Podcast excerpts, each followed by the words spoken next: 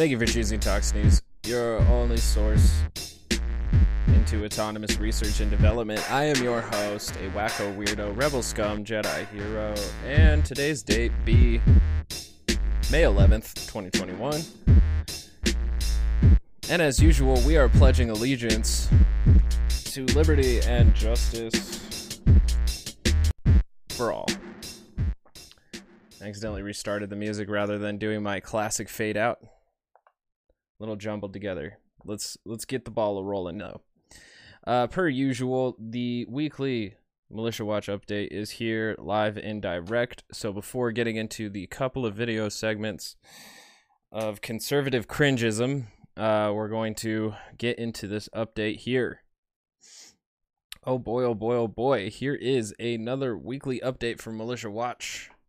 And you can find it, the link in the description below, where they usually have further readings inside this update within itself. And you can always go to militia.watch and get your updates and get your articles on militias. And you can also follow them on Twitter at Militia Watch. So, uh, this week, Minnesota Boogaloo Boy joins comrade ple- pleads guilty to terror charges.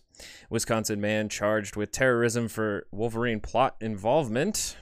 Georgia Stone Mountain participant charged for role in J6. And the sixth state this year passes 2A sanctuary legislation. So, Michael Solomon of Minnesota is the second of two Boogaloo adherents to plead guilty to federal terrorism charges related to their activities in the wake of George Floyd's murder. He and Benjamin Teeter of North Carolina participated in armed patrols around Minneapolis before talking to undercover informants who claimed to be members of Hamas. Hamas in the news today, uh, or I guess this week, mainly because of the uh, t- rising tensions going on in Israel Palestine. Um, I will probably get to the Ben Shapiro segment here not this episode. There's definitely a little bit more uh, context and backstory to get into before I tackle literally the entire video of misinformation. But the, all of that is irrelevant specifically here to this article. I just find it very funny that this uh, this guy was posing as a member of Hamas, you know, the Palestine Authority. So that's interesting.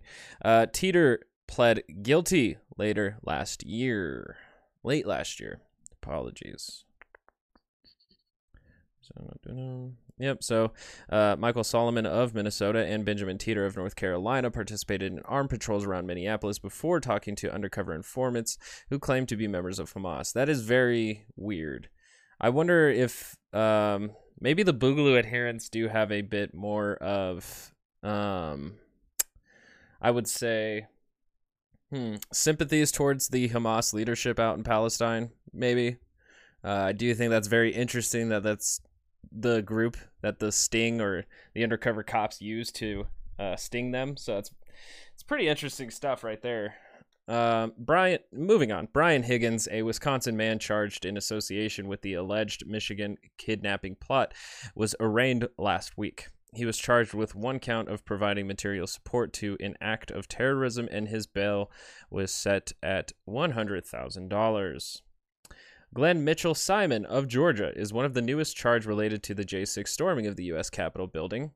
Simon was also an attendee to the August 2020 Neo Confederate Militia Rally in Stone Mountain, which was covered by Militia Watch, and you can find further reading in this article. He has also said that he has traveled to several other states since, some t- uh, since summer 2020 to counter demonstrate against BLM protests. Cool beans. Christopher Worrell, a Proud Boys member charged in J6, was denied a request to be released from custody. Evidence in his trial includes footage of him spraying pepper spray at police as part of the J6 storming. He also attended November Million MAGA March events in D.C., during which he professed his expertise about ice cream sandwiches. Part of Worrell's request to be released was because he said his D.C. jurors, quote, voted almost un. un wait, un. Hold on.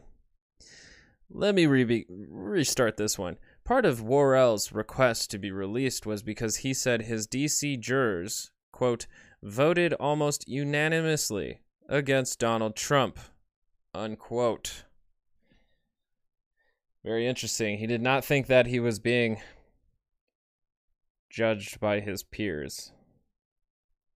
I don't know, like that kind of concerns me because like I feel like you could make that argument in any court case. I guess it's very specific here to the J6, but I feel like you could yeah, they don't agree with me politically. This jury is not of my peers, you know. Alrighty. Oklahoma became the sixth state this year to ratify a bill making the state a Second Amendment sanctuary, allowing it to claim it supersedes the federal government regarding gun restrictions. Arizona, Arkansas, Montana, and West Virginia all passed similar legislation in April of this year. Prior to 2021, other states also passed similar laws at the state level. Alaska in July 2010, Idaho, March 2014, Kansas, April 2013, and Wyoming, March 2010. More counties throughout the country have also passed similar bills at a county or local level, and it's unclear if any of these will technically hold up in court. Republicans in Texas indicate that a seventh state is requ- is considering a similar approach. Ha ha ha. Yep, very interesting. Uh, I don't really see the federal government uh, coming for everybody's guns, but um, you know these politicians are going to pass that legislation. Be damned, you know they're they're going out of their way to do it. The Biden administration has been weighing several new policy initiatives regarding the far right in the U.S. One potential put forward is particularly Kafkaesque, uh, which is contracting private intelligence firms to surveil these groups. This would appear to be intended to smooth over a technicality that blocks the DHS from legally monitor- monitoring U.S. residents. It's very funny that the government does worry about legal uh, you know, overreach from time to time. Uh, they they always need the pretext of like, well, this is, you know, legal since we wrote the law. You know. Um. Anyways, some of this is likely related to pushes that are exemplified by this week's Senate questions against the FBI for failing to stop the J6 breach. Uh, this is part of a larger package that does mark a shift from Trump, but it is yet unclear how legal or effective it truly may be. Given new knowledge about the White House, ordering the phone records of Washington Post reporters surfaced this past week, setting precedent like this could mean further surveillance of other political adversaries during or after Biden's term. And that's usually, you know, the the the pretext that everybody worries about. They put in legislation against right-wing groups and left-wing has uh, concerns that it will be eventually used against them and vice versa. So it's you know, it's it's always this pendulum swinging. You know, the the the, the far right do something that uh, begs the Leviathan to crack down and uh, tighten security, and then left wing movements suffer because of it. And you know, the same as well. Like when uh, the pretext to take everyone's guns away in the 60s was mostly for the Black Panthers because they scared a bunch of white people. Alrighty. So we got Oathkeepers. Uh, further reading on Oathkeepers' sketchy finance setup coming from BuzzFeed, and there's also Carlos Zapata's nine plus months of threats and violence at critics, which comes from a news cafe, and you can find those in the description below inside this Militia Watch update. Now, wonderful. The militia has been updated, or at least you have been updated of the militias. Yeah. And my setup is just working. This is something that I know I was taught, and this is something mm. right now. Flawlessly. I have a laptop from the year 2011, and this is what I'm using to record the podcast. So when you hear technical difficulties, that is exactly what is happening. A laptop that is uh, about 10 years old, uh, basically just trying to keep its sh- shit together. Anyways, as you could probably tell from the accidental playing of that segment, we're getting into Louder with Crowder. Um, he did like a two-parter, which I think he released on separate days, but allegedly debunking the slave patrol police myth. Oh boy, let's do it. Let's hear him allegedly debunk this myth. So this is something they teach. They're going to be teaching in schools, and this is something that I know I was taught. And this is something right now um, that if you run a, you know, bring up this overlay first. If you run a search, just to give you an idea, if you run a search right now, police force slave patrol, right? Is are, are the American police rooted in racism? Slave patrols. You will not find on YouTube.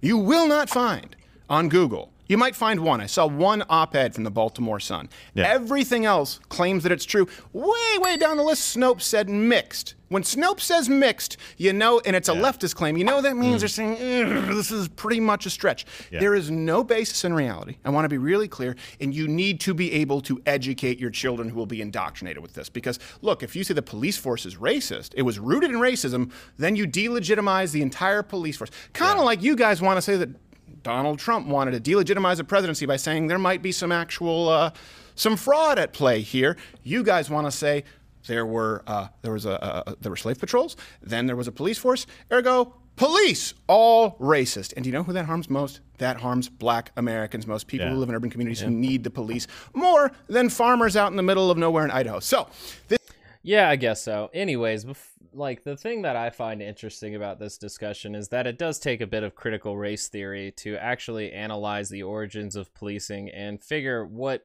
pieces of it may have its roots in racism and quite possibly slave patrol. Um, so just to say like outright like this is a ridiculous claim just because you know there's mixed feelings coming from snopes which apparently has validity on crowder's show now just because it kind of fits the narrative. But you know anytime snopes actually fact checks something of the right-wing persuasion that's when it becomes like oh well it's a left leaning it's got a bias we shouldn't take it seriously. But yet in this particular segment like even the leftist snopes says mixed feelings about it. So we might want to take that into consideration is just weird. Very weird crowder because like before usually normally all the time most of the time you don't really even like consider it. You don't like fact checkers you know? You you're not a big fan of them you you yourself is the fact checker. Isn't that right steven? So um, let's get back to you debunking since you seem to have all the facts. This is a claim, I don't want you to take my word for it, that you've heard for uh, many, many years.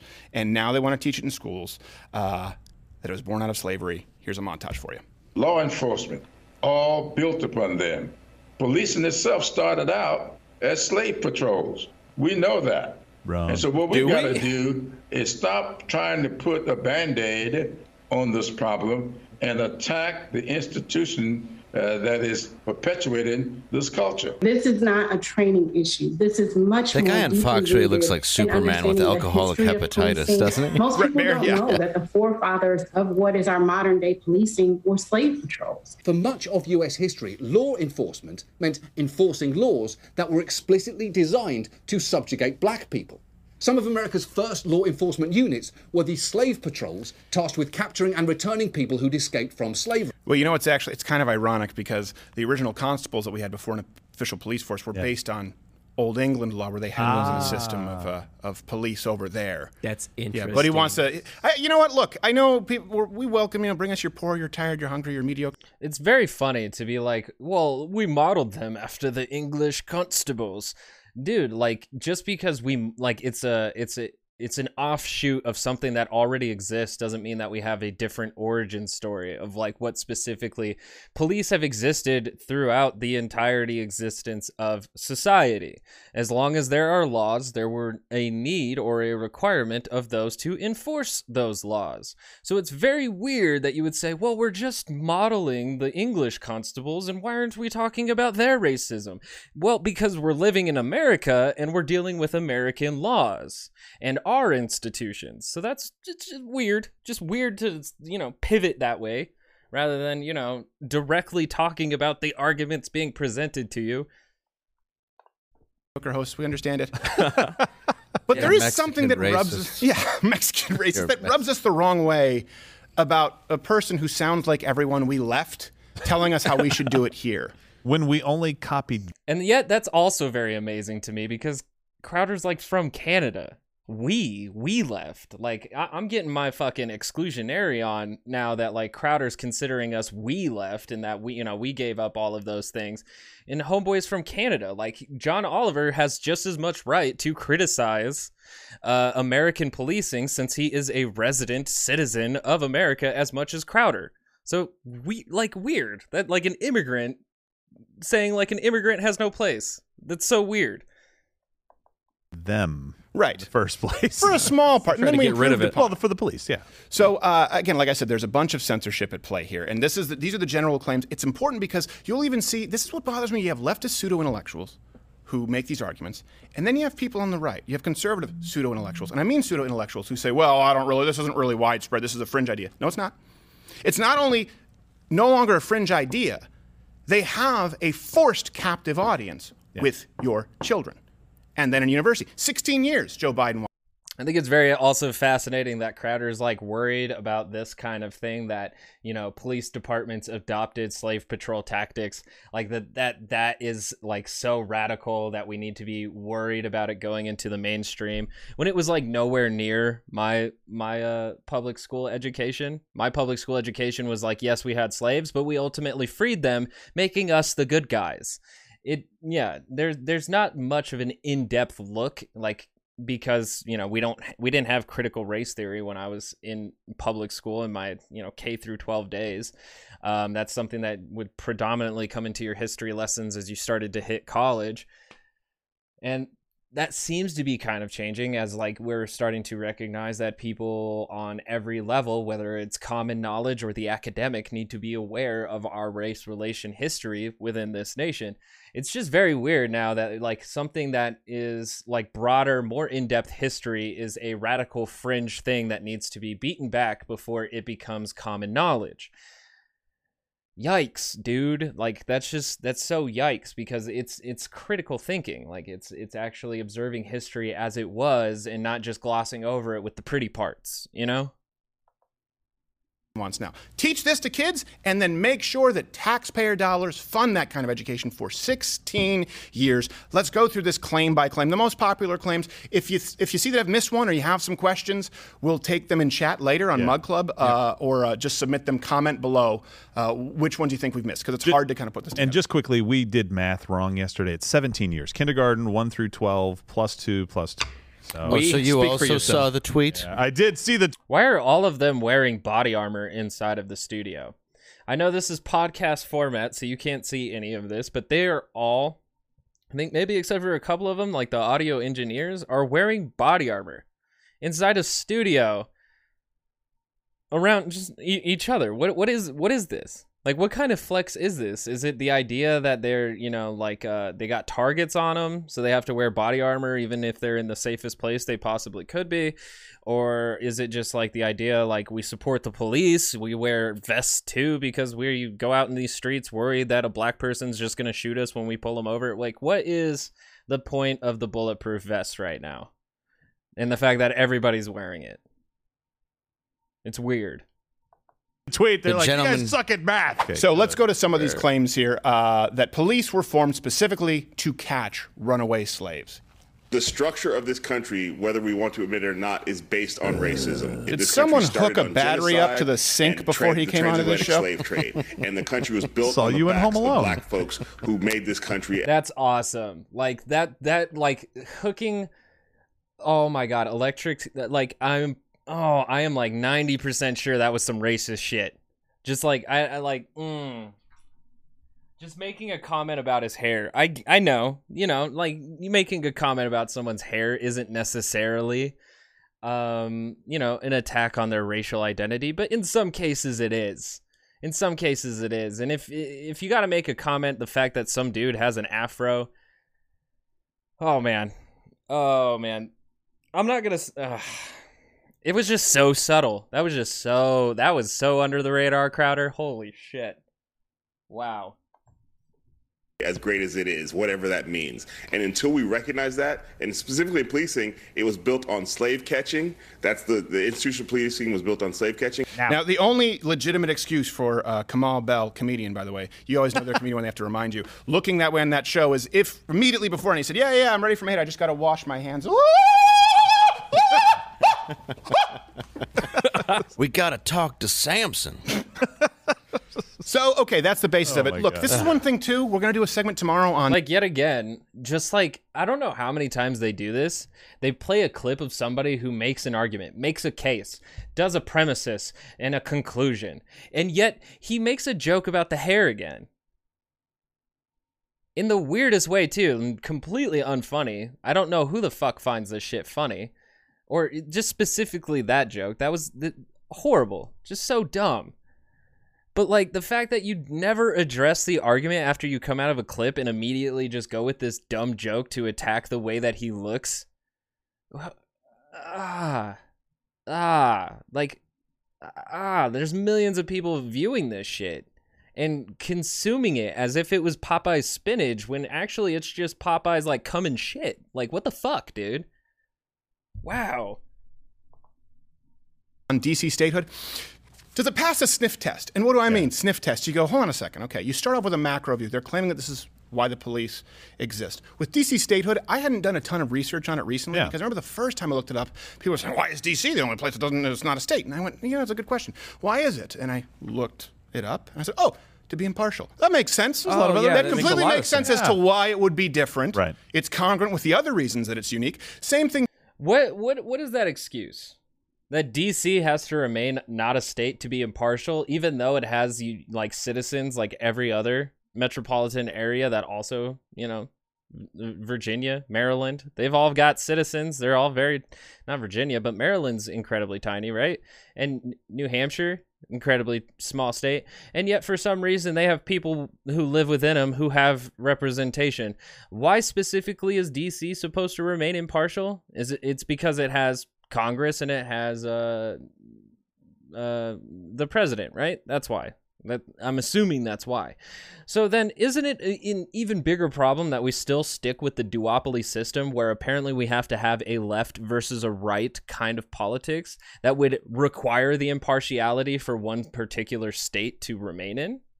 And if it was to have that impartiality, why would we have people living in there and paying taxes? It's just strange. That that was that's a strange argument to make to to keep state like statehood away from DC rather than just like actually moving progressively forward through our political system.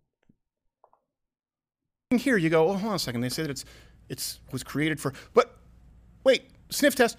Do other countries have police has have there been police forces? Yes. Every society, ancient Rome. Oh my god, every society has had a police force. There's no way they could all be racist.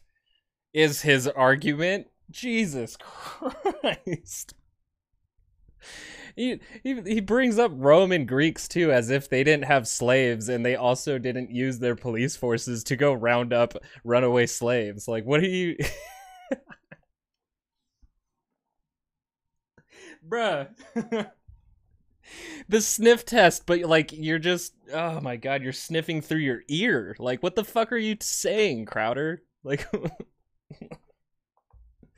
Rome, Augustus Caesar created Oh. a Yeah. police force. In England, in the 13th century, they formed a body of constables and justices to keep the peace, which we mimicked here in the United States. Pretty similar. I think it was uh, 1630s is when we did it. And uh, all There's been police everywhere.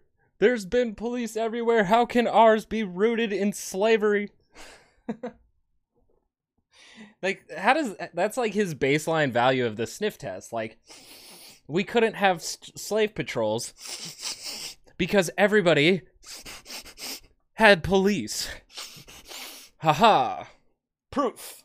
You know, rather than actually like dissecting, you know, history and getting context, you know, proper, good, whole, American, wholesome context. Um, let's see. Let's go down here. Uh, all right. And I'm just gonna say real quick. I'll I'll recommend a couple a couple things. There is a podcast uh, by Robert Evans from iHeartRadio. He does Behind the Bastards, which is one of my favorite podcasts of all time, where he usually goes into the history of history's, mo- or like he reads stories of history's most bastardy bastards. Great podcast. He brings a comedian on. Good time. He's done other projects uh, such as what, what, uh, It Could Happen Here, um, the Women's War, talking about the Civil War in Rojava. Um, Syria Rojava, and then I'm missing one. It could have in here. Uh, the War on Everyone, where he focuses in on on uh, American far right fascism and all of that.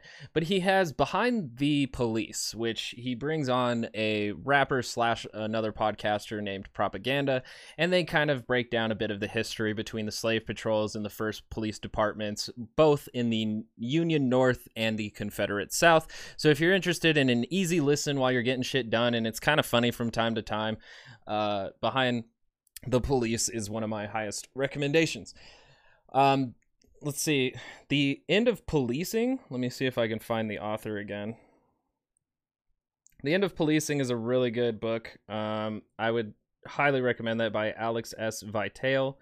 Uh, check that one out. It was free like last month, the digital version, or last year it was free, but now I think it's about ten bucks for the visual, uh, the digital version. Yeah, ten bucks ebook. Um, you can get it for free with an Audible premium uh, uh, subscription on Audible. So if you want to listen to it on the go, there's that option as well. But you can also find it at bookstores. Uh, the end of policing is a really good one. And then there's another recommendation here within this article that I'm going to be using here. Uh, no, I'm on the wrong page. Let's see here. Scroll, scroll, scroll. We have Slave Patrols Law and Violence in Virginia and the Carolinas by Sally Hayden, who is a historian. There is three options for you that are much better than the rest of the, let's see, eight minutes of this Crowder video. So again, Behind the Police with Robert Evans and Prop Propaganda. Uh, that's his artist name, not that it is propaganda. That's his artist name. So, anyways, Behind the Police, End of Policing, and uh, Slave Patrols, Law and Violence in Virginia and the Carolinas.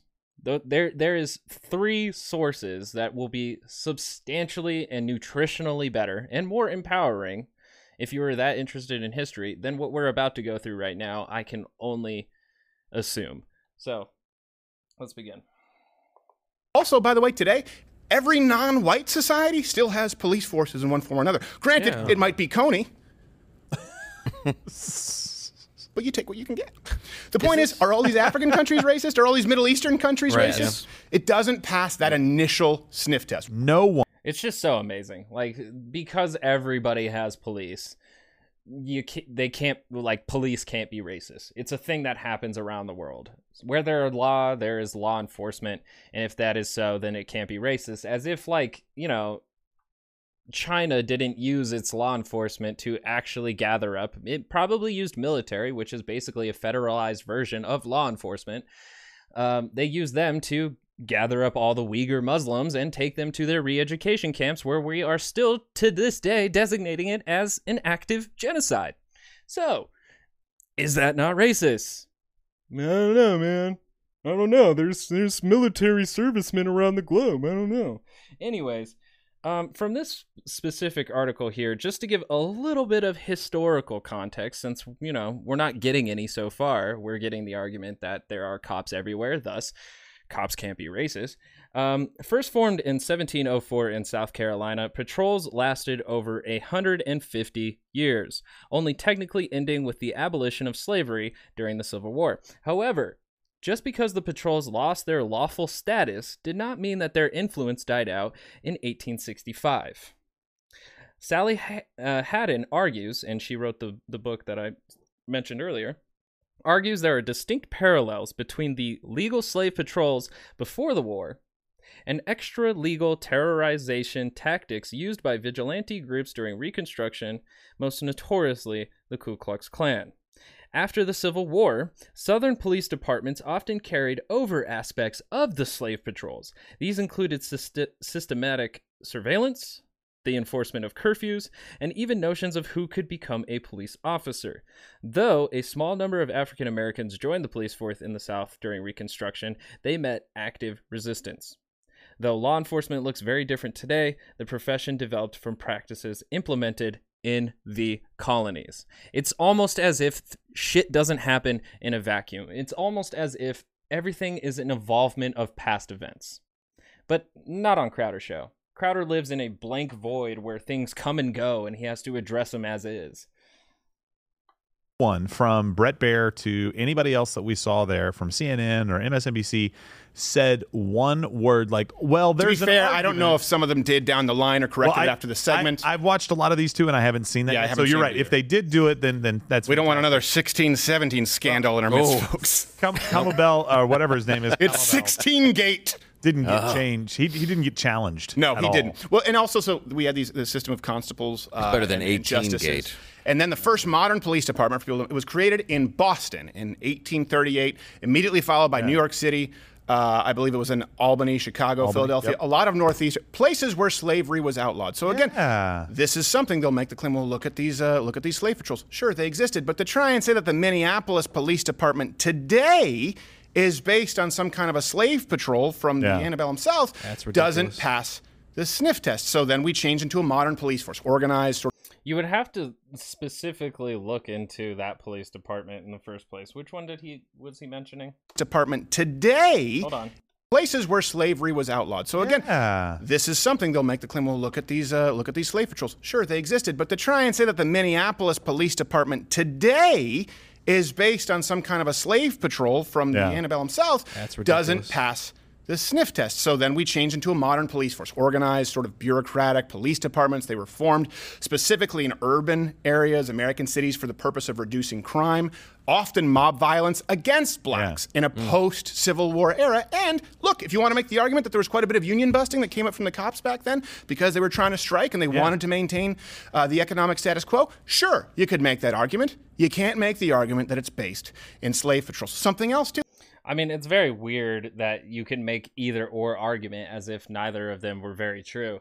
But as my understanding from the uh, the history of behind the the police is that it is indefinitely true that at the same time as we were dismantling uh, the slave patrols or at least their um, i guess their authority as we were dismantling their authority and adopting it into police departments at the same time police departments were used to break and bust unions.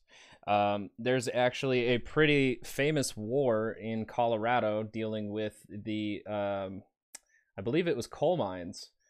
Um, i think that I think what is known as like the coal wars of Colorado or something like that lasted for about a year to two years, where they literally just wanted eight hour work weeks and higher pay, and yet had to face up against the local police, the uh, National Guard, and Pinkertons.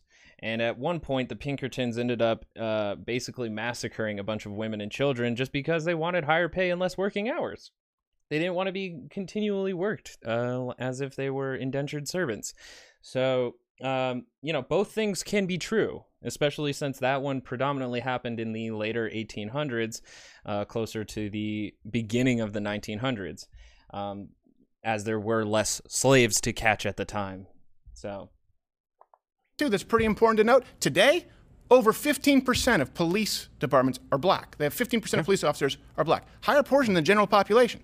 It's about 12 point something percent. Yeah. That's over a 20% increase of their representation in the general population. so pretty good. apparently they didn't get the memo. That's amazing. That like it, it's it's impressive that 12% of cops are black and that's a 20% increase. Isn't like from from what were the years on that? Cuz like that's not that's not impressive data whatsoever. A 20% increase leaving them at 12%. There's actually no dates there's when is the what is the increase from from what years from when from the beginning of time what are we talking about an increase hmm. of their representation in the general population. so pretty good. apparently they didn't get the memo.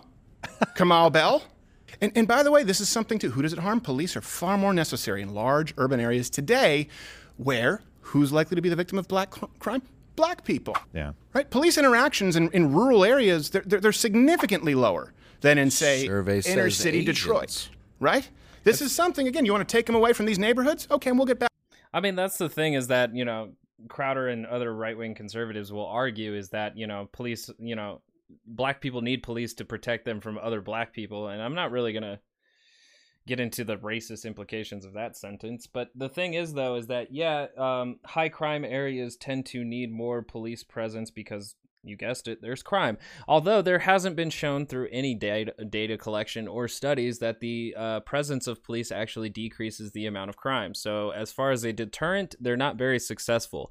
As far as something that rounds up people to throw them and lock them away, well, the data shows that they're incredibly good at doing that.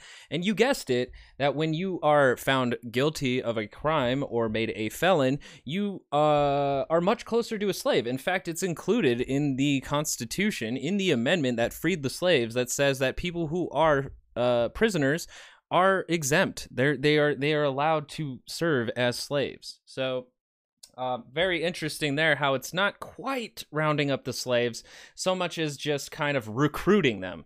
Um, but it's not a black cultural problem because white areas that are low income, high in crime, have the same kind of problems. So it's not a cultural problem amongst just black people as if they exist in a completely, entirely separate culture than the rest of all of America. It's the fact that low crime, or not low crime, low income tends to have correlations of higher crime. So, not, you know, coming at this from with with absolutely no data to support any of the claims that you're saying, but simply saying that how can police be racist when black people need them to protect them from other black people? And yet, when we hear from a lot of other uh, either black organizations leaders or black communities they are just as mad at the police killing each other killing them as they are as black people killing other black people it's an attack on multiple fronts, and I don't really see anything solving this issue by making the argument that we should just leave policing the way it is, or leaving the material conditions that leads to these high crime rates the way it is. I don't see anything actually productive coming out of this conversation whatsoever. But I do think that if we taught our kids the actual history of this country a lot more in depth than other than just saying, yes, we had slaves, but we also freed them. So we kind of did right by everybody. Mm, if we could get more in depth in that, we might have more critical thinking leaders in the future who can actually address the social conditions that we are currently facing and will continue to face because right now our leaders are completely neglectful, inept, and dumb. So, cool. Back to how uh, most black people feel about that. Statistically, right now, not going to be a white person speaking for black people because yeah. then I would be like the former Vice President Joe Biden. Here- and yet he just did. He's like, I'm not going to speak for black people. And yet he was like, black people really want cops in their neighborhoods because there's other black people killing. Like, he just did that. He just did it. Ugh. There's another one that people say, okay, well, all right, fine. So maybe it's not based on the slave patrols if you look at, but, but still, slave patrols were a thing, right? Do any of us yeah. deny that those existed? That's the other argument they'll sort of walk you down the trail to. Clip. But the fourth area, which is for 400 years has been a problem in our country, racial relations and the role of police in that with the original slave catchers, then during segregation we enforced that. Uh, that is still the uh, unresolved issue. Yeah, well, that walking anti Semitic cartoon is uh, off base. He was probably there. Yeah, he's probably there. First hand. Now. So look, I sent him back. Slave catching militias did exist in the South. Okay, right. of course, yeah. this yeah, is absolutely true. Policing. That's definition policing. That's it. It has nothing to do with actual police or what right. it is now. It's just a word that can be attributed to both things. It doesn't mean that the actual force is based on that. No, exactly, and that's important. Also, when yeah. you look at their when you look at their realms of authority, very different. So slave catching militias, um, they, they had nothing to do with policing systems that both sort of predated them no. or the official policing system thereafter. Now there are different uh, people will claim some different dates. The most accurate that I can find is the first slave patrols appeared in uh, the South in 1704. I believe it was one of the Carolinas. I don't know. You have it in the overlay. One of you guys can let me know. This was after the Civil War. Uh, this was Republicans Reconstruction era, right? The yeah. Republican North mm. who won forced the Democrat South who lost to acknowledge Just to help pass sure. the 13th, yeah. 14th, 15th Amendments, which made slavery, therefore slave yeah. patrols, illegal. Hmm. Right. Just the Carolina colonies back. Yeah, and after I had given you a little bit of historical context, it was 150 years after that that slave patrol was founded. So in 1704, uh, they were, and then 150 years later, about 160, they were found to be illegal because slaves no longer existed within the United States, lest you be charged of a felony. Then. Carolina, Carolina colonies, colonies. back then. I knew it started with a C though, just like the White House. Dot. Uh, by contrast, uh, the, this is important to note: the police force they still existed. Yeah. Slavery outlawed, the police force existed, and even included Black Americans in 1867. African Americans, Black, they were appointed to the police department in you may not know this Selma, Alabama. Wow. Kind of iconic there. Unbelievable. So this is important for people uh, to understand that the the official American police force now their job was to enforce the laws. Part of that was breaking up slave patrols. Yeah. it was there was a, a- an American government waged war against these slave patrol militias, including, by the way, the United States Navy engaged in anti-slave patrol, anti-anti-slave patrol, anti-slave patrol. They fought slave patrols. Yeah, they was fought slave patrols, there. and you can't find this online. You can bring up that overlap. See, this is exactly the same kind of history lesson I'm telling you is that, like, yes, we had slave patrols, but then our Navy came through and broke them up. So we're actually the good guys. It's like, hmm, we still did a little bit of both, and we had to pass legislation and spill a bunch of blood before we actually got to the point where the things that we thought were wrong were no longer right or in existence. So it's just very fascinating. That's literally like the encompassing of my entire American history lesson into like a one example from Steven Crowder. That's from Thomas Sowell. Again, just because uh just because the US Navy broke apart the organizations that were known as slave patrols does not mean that our police departments did not adopt some of the tactics or maybe even some of the people who worked for those slave patrols. Did they arrest the people who were slave patrollers? Probably not. Probably not all of them. Maybe some. I doubt. I, I, I doubt very much that a lot of them went to jail, but I could see a lot of them just easily moving into a police force since they had the necessary training already. Right? So, we had to, I had to go back to a hard copy of Thomas Sowell's book. And find it? I could not find it. I had to go into one of those uh, book websites. I think it might have been Goodreads or Audible. yeah. Type in Thomas Sowell Police Slave Patrol U.S. Navy to find it. oh my And Thomas gosh. Sowell, that's a white man. This is also something people need. Slave patrols not only that's funny. I like how like they're like, "Oh yeah, and you know, Thomas Sowell would know so much about this uh because uh uh he's black." Yeah. Mm Mhm. Oh my god. And I, I I've done one video of Thomas Sowell, and he's very much just he's He's he's a liar just as much as any of them. It's very fast fascinating to me about Thomas Sowell too is that he's an intellectual who like goes off of the image and appearance of being an anti-intellectual. He he's he's a walking doublethink, you know. It's uh, uh anyways. Let's see here. Without warrant or permission, slave patrols could enter the home of anyone, black or white, suspected of sheltering escaped slaves. All right. The first black codes were passed in 1865, shortly after the ratification of the 13th Amendment outlawing slavery. The codes were laws that specified how, when, and where freed slaves could work and how much they would be paid. Essentially, the black codes maintained the de facto structure of slavery without formally calling it slavery. Other black codes restricted blacks' right to vote, dedicated how and where they could travel and where they could live because many ex Confederate soldiers had transitioned to working in policing or elsewhere in the justice system, aka possibly judges. The justice system, including law enforcement, perpetuated the oppression of African Americans. In the 1880s, new forms of black codes known as Jim Crow laws were enacted across southern states, in effect until 18 or 1965. These new laws prohibited blacks and whites from sharing public spaces such as schools, libraries, bathrooms, and restaurants. The hardships of life for American African Americans in the Jim Crow South. Mississippi specifically, are the focus of a recent book by Jim Sturkey called Hattiesburg, an American City in Black and White. And there's another, you know, good source if you really want it. Perhaps the most infamous image from this era is the separate but equal water fountain for white versus colored individuals taken in uh, 1950 by Elliott Erwitt in North Carolina.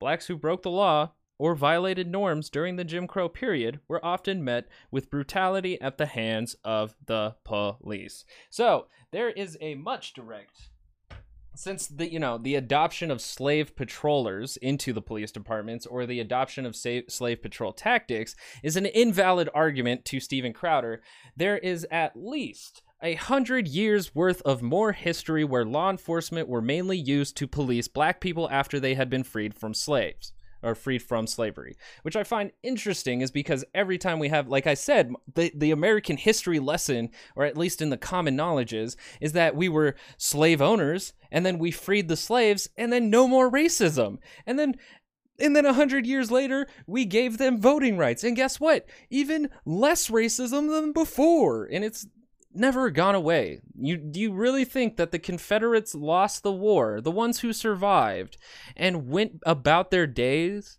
completely like just absolved of every feeling that they had before they had gone to war fighting to keep slaves in chains? Do you think they just went and erased all of that white uh, supremacy out of them? You think it just magically disappeared out of them. Also, on top of the fact that even Union soldiers weren't like were white supremacists, not not not to the same extent as you know the Confederates, but even Abraham Lincoln was a white supremacist. And there's a very famous quote that goes around by him that if he were to make the choice, that a white man would always remain president.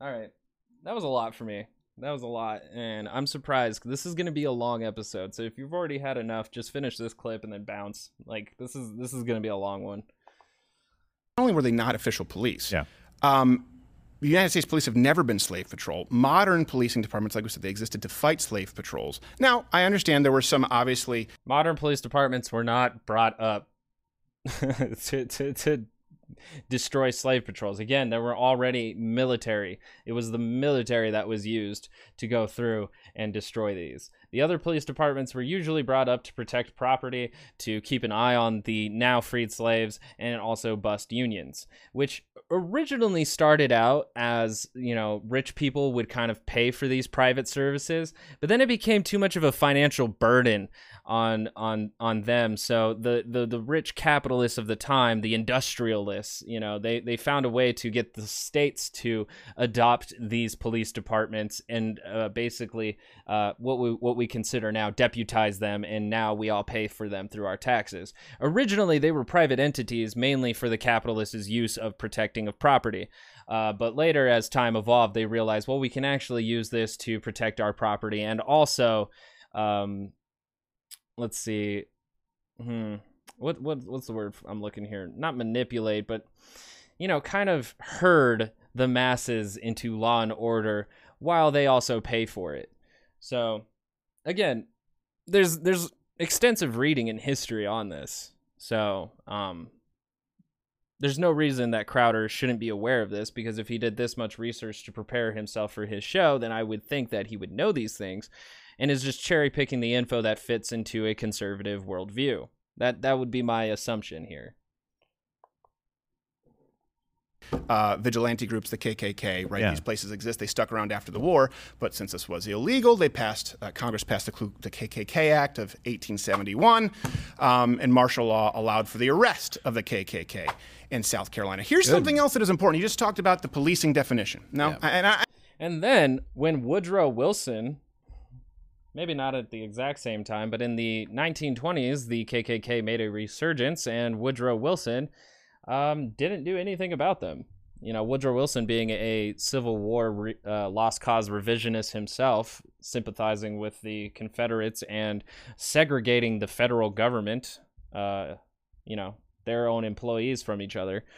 Um, the KKK was able to make a successful resurgence in the 1920s.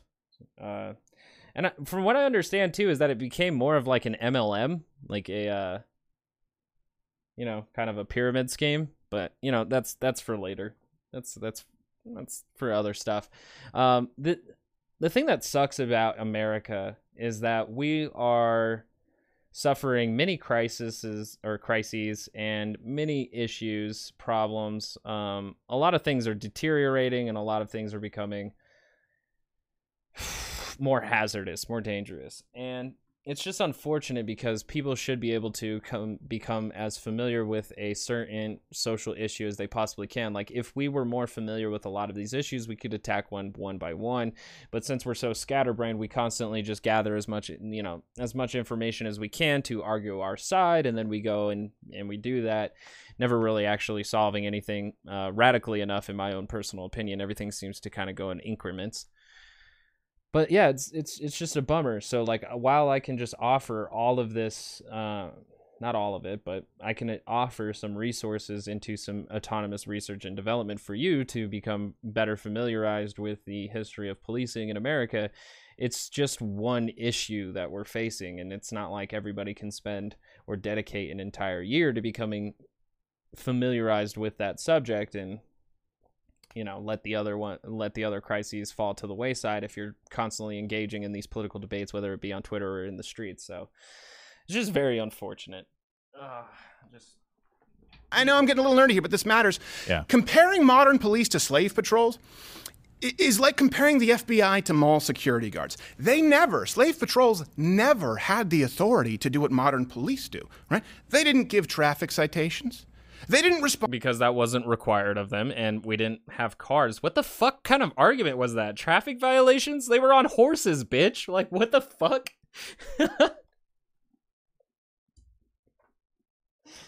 Holy shit. Oh my god. They didn't have the same authority. They weren't giving out traffic citations. What the fuck?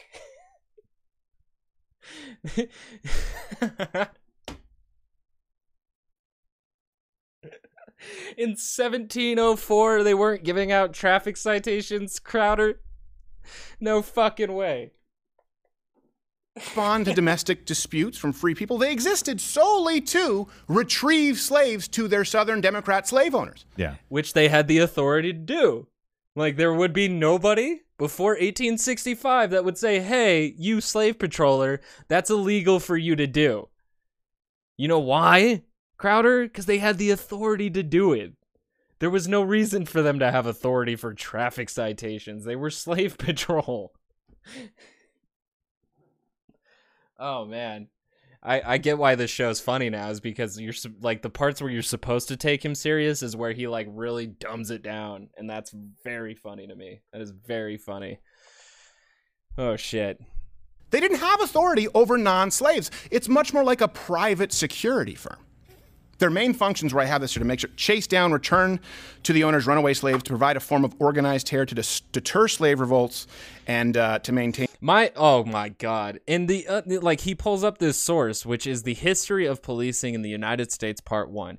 It is a full-on free reading that you can find through Google, and not once does he try to actually pick apart the arguments or even the historical context that is given in this not once. Not, not, does he try to debunk the myth using the.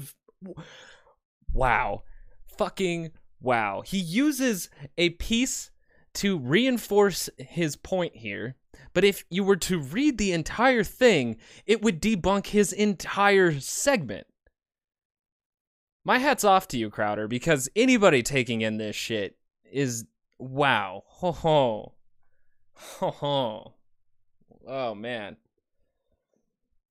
All right. Wow. Like he straight up uses a source that would debunk his in- the entire point of the existence of this video segment. And he uses it to reinforce a point that he is making that Slave Patrol did not have the same authority as today's police departments, which of course they didn't because again, it was a different time, a different place and they were operating for different reasons. Holy shit, bro. Ugh like people get these platforms. They get these like they get so many eyeballs and so many ears and so many brains to develop and you know bring into civil discourse and good faith discussion and you know, maybe even some self actualization that will lead to better development of the person. But no, they use their platform and they use their power to do the exact opposite, which is convince every single one of us who live on the bottom line of shit to to fight against our most our best interests. It is so weird. It, like our best interest has nothing to do with the status quo and the way things are. It always has to do with how things could be better. And that's what he's arguing against. Oh. Just imagine if all of these conservatives just chose one day to use their power actually for the best interest of others rather than for themselves and the people they work for. And imagine like how quickly shit could change. That's oh my god obtain summary justice outside of the law. This, these were their roles to act as though that's the same as a cop saying, "Hey, you know what? You were uh, you were going too fast," Yeah. or "Hey, you can't beat your wife." They never had that authority. Weren't they hired by the plantation owners? Yes. Yeah, so they were they were like uh, what what are the dog the bounty hunter? They like kind of bounty hunters. They were either plantation, Mercenaries? they were either Yeah. Democrat racist plantation owners themselves, Right. who formed these militias, Yeah. or they hired, they outsourced private sort of militia security. You know, the the the political parties in the United States haven't always been uh, Republican Democrats. Just so you know, because I'm sure there were slave owners that weren't Republican. The, uh, uh, apparently, from my understanding, is that the Republican Party did separate from the Whigs because of the slavery issue. The Whigs did not want to give up slavery. Republicans did, and that's where the split happened.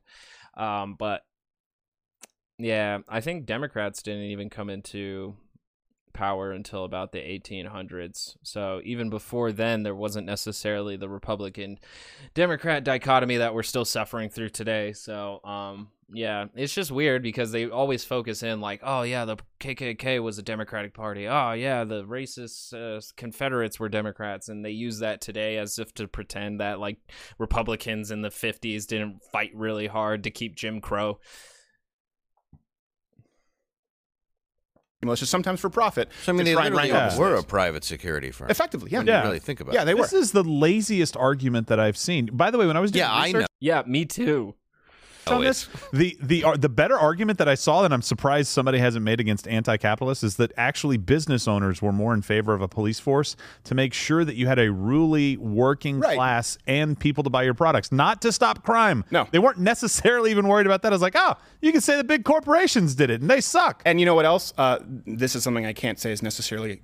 I can't say that this is 100% fact. See, and that is that is they they are getting in some truth here. Is that yes, originally they were paid for by the capitalists, by the corporations, by the big money in this country. But then eventually they realized that they could actually convince American people that they needed police force and that you needed to pay for it. So the state basically adopted it. The state adopted what was once before um, privatized property protection agencies and turned them into state law enforcement and we f- we foot the bill for them that's how things evolved.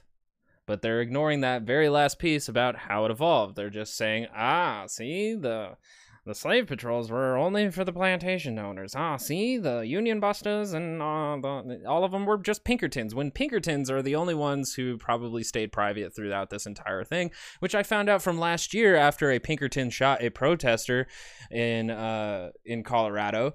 Uh, the Pinkertons are still a thing, which I'm very very much surprised about. And I would love to see the Pinkertons make this same kind of argument how they're not rooted in racism and anti-union busting and all of that shit. But um, yeah.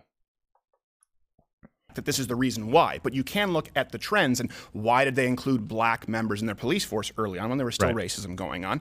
Uh, big part of that is because, again, think about this in the time historically. Freed black people now, a lot of them Yeah. migrating north, they now have purchasing power. Yeah. And so that's important to the economy. And so you want to make sure that they're not the victims of racism in Right. these in these uh, communities, even though uh, you know slavery was outlawed. So it was important. That's why they actually wanted to make sure to sort of gratiate themselves to the black community. Oh yeah, yeah. The the law enforcement was happy to uh sec- be the security of the black community that was just freed from slavery, as if like lynchings were not an epidemic between 1865 and the death of Emmett Till. Like what? Oh my god, dude. just like the the complete absence of historical context really just reinforces the white supremacy and the idea that the whites yes they did enslave black people but they figured out that it was wrong and then they then then they figured out that they need police to protect the black people from the racist bad white people mm. Ugh, terrible arguments and like i said this is going to be a longer episode because we're shit about an hour in and we still have part two to get through so uh, yeah, if you don't want to hear the rest of this, just hop out and go read a book. Uh, I highly recommend The End of Policing. Um, but we're gonna get into part two now. Let's move on to the next argument. You hear this a lot from Kamau Bell. Uh, modern prisons, this is another claim, are just an extension of slavery, right? You see the slave boy. patrol, police force, and then modern prisons, and that just turned the modern police into effectively slave catchers. It's cute. Here you go. The 13th Amendment to the Constitution makes it unconstitutional for someone to be held as a slave. Uh, in other words, it grants freedom to all Americans. There are exceptions, including criminals. There's a clause, a loophole.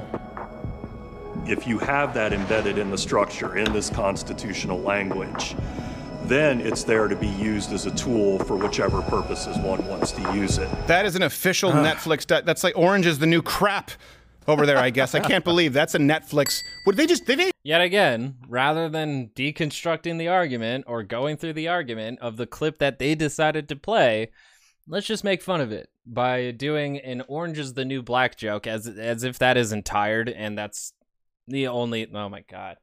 It it kind of fits because 13th is talking about uh the the the evolution of slavery from the streets to the prison halls. Um but I just want to get some context here since Crowder's just going completely ad hominem cartoonish. Uh, Amendment 13 here says, Section 1 Neither slavery nor involuntary ser- servitude, except as a punishment for crime, whereof the party shall have been duly convicted, shall exist within the United States, or any place subject to their dis- jurisdiction. Section 2 says Congress shall have no power or shall have power to enforce this article by appropriate legislation. So, um, Section 2 just reinforces the authority of that. Um, so, Amendment 14 also kind of reinforces a lot of rights here, but um, yeah, except as a punishment for crime. Except for crime. Yep.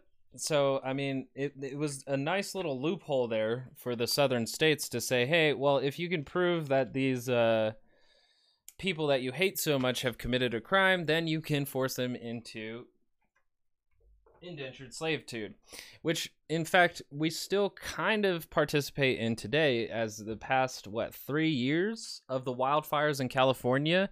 Uh, prison inmates have been used to fight those wildfires, and were paid about a dollar a day to do so, while also not building the the. mm, not being able to as soon as they get out of jail. I think they get a reduced time, a slightly reduced time, and they get a dollar a day. But when they get out of jail, they're not allowed to use that training and that experience to then become a uh, firefighter. That's a bit slavish, isn't it? Like using people, paying them really low, and uh, then not really offering them the economic opportunity once they have their own freedom to chase their happiness, as we put it. So I, I don't know. I don't know. I know Crowder thinking like, oh, this is just a ridiculous claim, and that's why I get to make fun of it here on my conservative talk show. It has some validity to it, and you should treat it as such, and you should actually break it apart as if it was an argument and not just some wily statement by a comedian who gets paid too much to misdirect people. Did they pick someone off the street Yeah. who looked exclusively bored? I Obama's on have the seen board. the documentary. Yeah, Yeah. It- It's a little. They definitely put it together in a way where it is jarring. Of, of, of course they do. So, of course. look, I like how I like how his criticism is they they they they give us this information in a way that's jarring, as if like the jarring information, it, like it just isn't that in itself. Like I watched thirteen or yeah, I watched that documentary and fuck man, it broke my heart. And honestly, if you don't feel any sympathy after watching that documentary, then you just might be a conservative who um I don't know, needs more self reflection. I'm not really sure. Our prison system's a little bit fucked, and um, it's very weird that he would say it's presented in a jarring way and not necessarily that it actually had an impact on him. Because if he was to say that, then he would feel sympathy for uh, felons. And then if you feel sympathy for a felon or even see the humanity in a felon, you're no longer a conservative. This is, again, the sniff test. To act as though prisons, and look, there's a disproportionate amount of black people in prisons right now in the United Yeah. States. Thanks, America. Kamala. Right. Yeah, Kamala, Maxine Wall. Yeah, literally just the Democrats. Just the Democrats are the reason why we're seeing the highest incarceration rate in the entire globe in the so-called freest nation on that same globe. Why don't you look at some of these people and how Yep. they actually were Yeah. fighting against the, the, the crack epidemic? They were more aggressive because they saw, White saw that boy it was destroying Rick, their you communities. Oh, you mean you mean Ronald Reagan? It's very funny to me because they'll they'll attribute like you know Democrats who did do you know historically racist shit of the time, but then when like Richard Nixon, Republican, or Ronald Reagan, Republican, come into the conversation, it's just the '60s and the '80s. You know, there's there's no one to blame. It's just the time. Yeah. Serving nonviolent offender. Yep. Yep. Um, this is uh, so insulting to members of the black community that, oh, they're just being rounded up. No, no, look, look, you commit crimes, you go to jail, regardless of your race. Now I understand what people, everyone here agrees that nonviolent drug offenders should not be going to jail. Right. Yeah. Okay. Ever.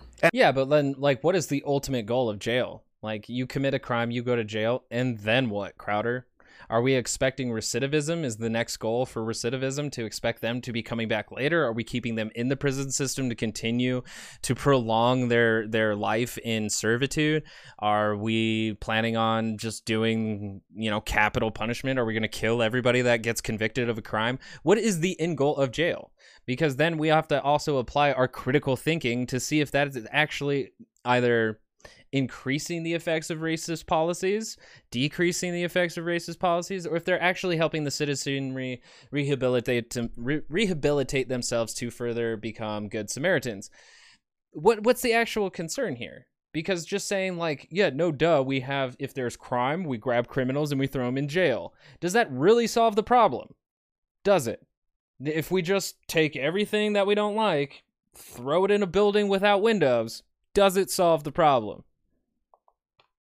And I think we, and I think we can then get into the history of the drug war and what happened. Sure, absolutely. But this idea that today police exist simply to be modern slave catchers, like they're the dog. It's very interesting that he said we could talk about the war on drugs.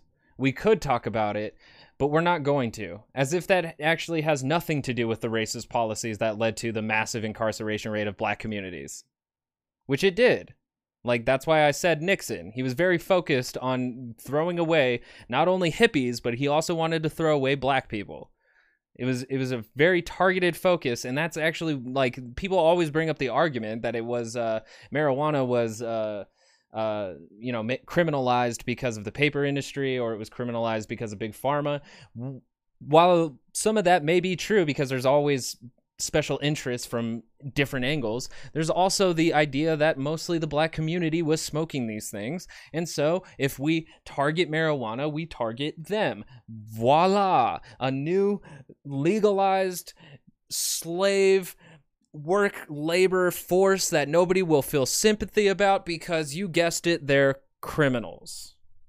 It's it's all interconnected. None of this is happening in a vacuum. We we can't have a conversation about whether police have racist origins or even adopted racist policies if you can't actually talk about the historical context that led us to the point that we're at today. If you can say if you'll say that we'll talk about it at some point or we could talk about it, then we're not talking about it and it's not relevant to the discussion that you're having which seems to be full of fucking holes and it's pissing me off.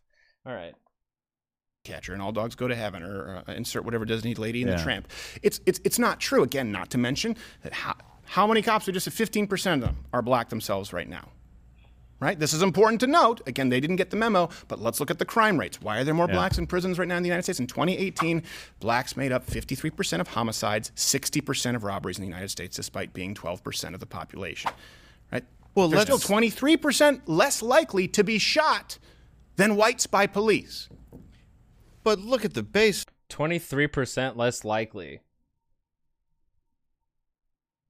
That is one hell of a spin on that on that on, on that statistic um, because they're they're three times more likely to be shot by police. So that that's um, that was a very interesting spin on that um, because if they're 23% less likely, that still doesn't say who's more likely. Hmm. Yeah, that was a terrible spin on that. And I guess like if you want to get more in-depth uh, data on that, mappingpoliceviolence.com is updating daily. So there's another resource for you rather than just taking a statistic from some dude. It. It's that if you're going to send people, you can already like it's for cheap labor, right? We can already send that labor overseas to real slaves. So we're not going to do it over here in America. Right.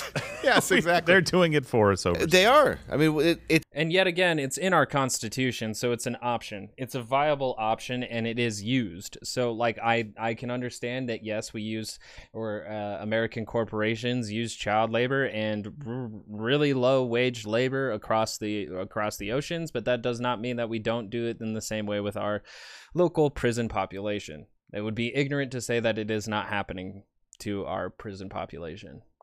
It's ridiculous. Well, yeah. and it, it's kind of like the voter ID thing. You know, it, it basically, and, and we've had people on this show that were black make the point that it's that black people are too stupid to get an ID. Really? That's what you're saying by this? Right. You're saying that black people commit crimes because there's a police force that exists to well, get here's them the thing. and put them you in have, you, prison? Yeah, you have black people who, right now in this country, right now, the systemic racism isn't just because there are police there to catch the black people who are breaking the laws. It is much deeper in that, in the way that we have treated black people since they have been freed, mainly in the communities that we have gotten them into. If you want to even talk about the Tulsa massacre, which is a pretty you know, it's only one of the massacres that happened, but it was on Black Wall Street, what was known as Black Wall Street in this America. One of the richest black communities in America was destroyed by a white supremacist riot.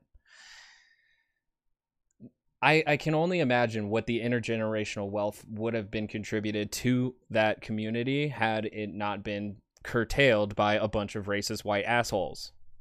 So when we when we're talking about systemic racism racism in this country, it goes all the way back to where they started, and they started far behind the white man in in this race. And so there's just mm, so much historical context that constantly gets pushed out of the way out of this because it isn't the fact that the police are there that's why there's higher crime. It's actually the fact that there's just low economic opportunity and crime does actually pay off when we talk about drug dealing which is usually the most prominent and what's most people are in drug for is nonviolent drug offending crimes.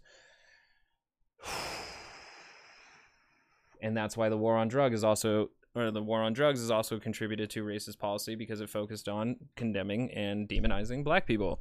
There's a lot of historical context being missed here. Like we're just cherry picking and then saying like, "Huh, that's weird that that this doesn't prove that there's racism going on." When when I don't look at the full picture, it's weird. And unfortunately, a big part of it is because they've been lied to. I've talked about this in the past, and I don't ever want to use the word victim, but you have leftist propagandists. You have the George Soros, the James Camerons of the world. You have the CNN, the yeah. MSNBCs. And these are people who are dyed in the wool leftists. This is what I've talked about with Change My Mind, where you cannot change their mind at all. Mm-hmm. And so you have to make an example of them, like we're trying to do right now, to make sure that you understand the truth. And then there are people who buy into it. And those people aren't actively engaged in a lie. Unfortunately, they have been lied to. And that's yeah. many black Americans right now yeah. who believe that the police force is founded, uh, is rooted in the slave patrol, and it's open season to hunt black people. And so what happens? You end up with more violence, you oh, end up with more riots, you end up with more revolts. And who does that hurt most? Again, black people in their communities. Keep in mind, too, they commit crimes at a higher rate. This is a statistical reality. YouTube, Facebook, fact check it all you want. Send them to Snopes for all I care. Just make sure you send them a hard copy of Thomas Sowell's books. How about that for balance? Um, and uh, uh they, they uh, let's just let's just move on here. Look, this is what happens. That's amazing. Like I, I, I don't remember how many uh, references and sources that I've given. I think it's somewhere between four and five. Not a lot, you know, it's not a lot, but it's something, right? And it, each of them are, uh, the podcast itself is probably going to take you somewhere between six to eight hours to get through all of that. Uh, the books, depending on how fast you can read, are pretty decent reads. He offers you Thomas Sowell, and he's done it twice now. Thomas Sowell is also a liar and he's also he he also misses context and he also distorts things and he's kind of a revisionist in the same way that Crowder is too. So it's don't just read Thomas Sowell. In fact, if you do read Thomas Sowell, try to think as critically as possible as you can to the words that he says because I've watched many of his videos and he is just as much Candace Owens as Candace Owens is. In fact, he's probably the prerequisite to Candace Owens. And maybe maybe you don't agree or disagree with Candace Owens, but she definitely says a lot of a lot of abhorrent things in my personal opinion. This is what happens as an example. We have a very clear example this week. Yeah. Of what happens when you don't have police. This is the end game in black areas. Mm. So here's a police call, I think, right? We have a police call of officers trying to help black citizens mm-hmm. uh, in the Floyd Autonomous Zone. Instead, the woman, who I believe was of color, we don't have the exact report right now, but that's what it seems to be, was bleeding out and has to be moved blocks away because the Black Lives Matter activists and their Antifa toadies refusing to allow the police entry. Here's a bone chilling police call. 321, is it possible to have her moved at least a block away, maybe 38 and 10? She is bleeding and cut everywhere, but we'll we'll call her back in hour. What's fascinating here is that Crowder gave like a separate headline to the headline of this. This from National File says Minneapolis police refused to enter George Floyd autonomous zone, force bleeding woman to go to them. And yet, like he framed it as they weren't letting them into the autonomous zone, which I would believe because they don't re- normally want the police to go into these autonomous zones. Um, but the headline of this article says that the police refused. So let me see here.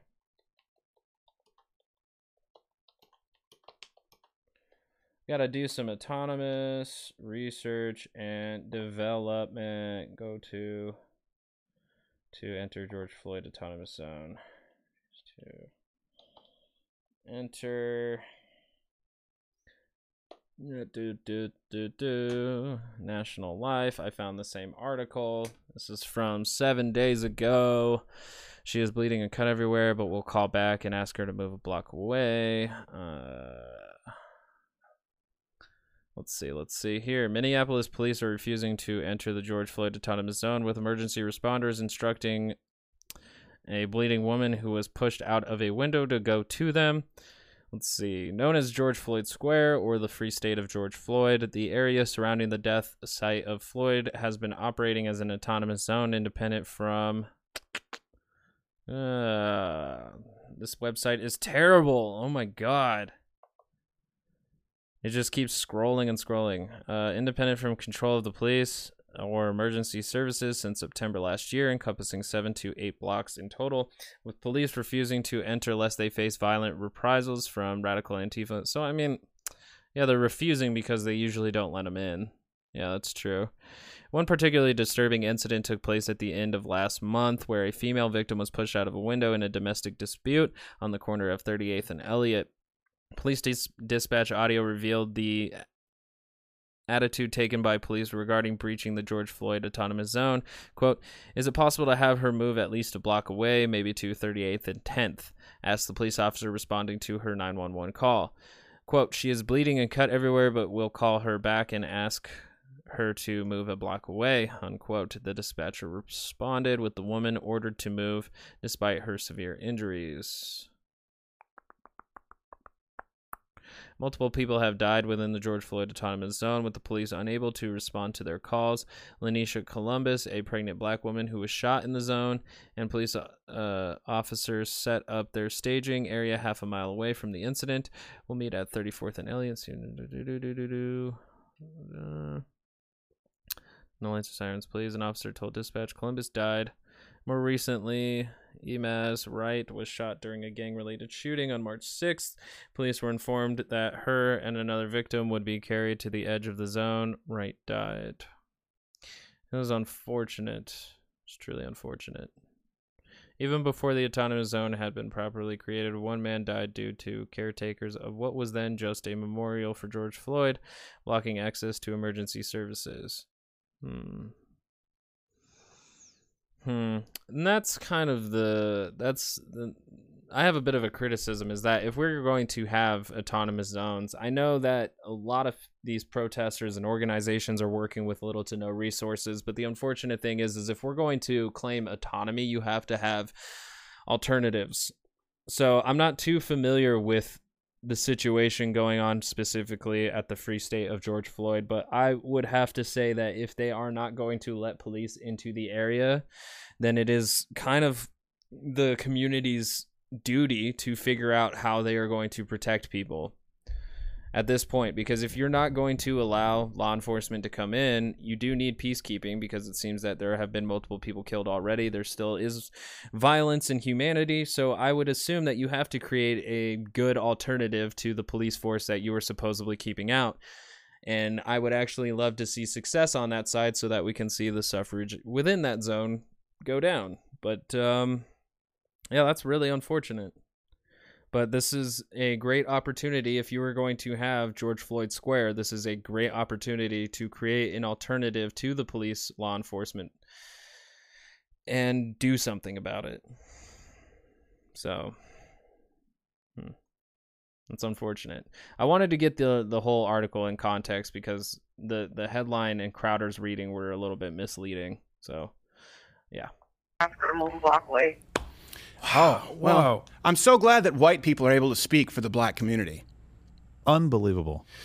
I almost would say get That the SWAT insane. truck out and literally say, guys, in three seconds, we're coming through this area. Yeah. If your body has not left the space, it will be ejected. We're talking about we're talking about a riot and insurrection on January 6th. You have had for months people being shot, bleeding out in autonomous zones, which by the way, multiple is treason. Okay? Is treason. It's anarchy. Autonomous zones have been shot. Multiple people. That woman's bleeding out. The police are too afraid to enter and not a peep because someone very fascinating to me um, because it's just like it seems contradictory to the position of a conservative that individual freedom is the highest of priority but a collective of individuals aren't allowed to have an autonomous zone that says hey we do we don't want uh, law enforcement or at least the state's law enforcement in there, which I find very fascinating as well because you know with um, the Second Amendment sanctuary cities, that's exactly what that is saying is like saying, hey, we don't want federalized police. We don't want our local police, the ones who live within our community, to coordinate with federalized police to take away guns or the like. But yet, when a community of people, the actual citizens of of America, the true mm, uh, constituents of democracy, when they choose to be autonomous in their own law enforcement, that's treason. And anarchy is treason. Going through mutual aid and not necessarily like they're ripping apart their dependency from the government, which is another conservative talking point, mainly in the realm of talking about why people shouldn't be on welfare. They they shouldn't be dependent on the government. And when then they are not dependent on the government by saying, "Hey, we're going into our own autonomous zone and we're going to start our own community watch, neighborhood watch, what have you," that's treason. It's not open war announced against the country. It's just saying, "Hey, we don't want a bunch of y'all's nonsense coming in here."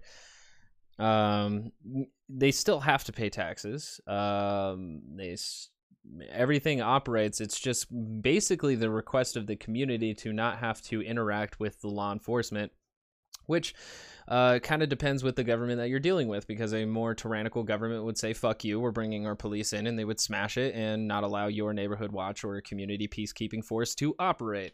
A democratic force may just recognize, hey, they don't want our help from our police departments, and so they will create their own apparatus and we will work with them to cooperate properly so that we can have a civil discourse between communities. But we do not live in that world. We live in a world where automatically treason. That treason. Traitors. Guillotine. End it. someone wore a wore a Viking hat Yeah. into the halls of Congress. Exactly, because 800 people decided to get crazy out of 200,000. Where somebody did get killed. Yeah. But just it was a- yeah, through a window that was protester, painted. yeah. Right, one of the people who was protesting. Yeah. Yeah. exactly. But I think you know- we'll have a march about that at some point. Right? Yeah, we I will mean, have a march. probably. Yes. yeah. And here's something else. So we have the sniff test in the beginning. Scooter march. It's pretty great. It's the conservative argument is like if you're, you know, you're dating someone and then they beat you and you're like, "Okay, I'm leaving you." And then you go and you date someone else and then they beat you and then your ex calls you up and is like, "I heard you got beat. You miss me yet?" And it's like, mm, I don't like either of this. I, I don't like any of this. So again, I'm gonna I'm gonna do something about it. Like, it's it's weird. Like, like yeah, like as soon as the police fuck up, we disrespect the police because they fuck up, and it's their fuck up is a shine of uh, is a sign of uh, disrespect towards us.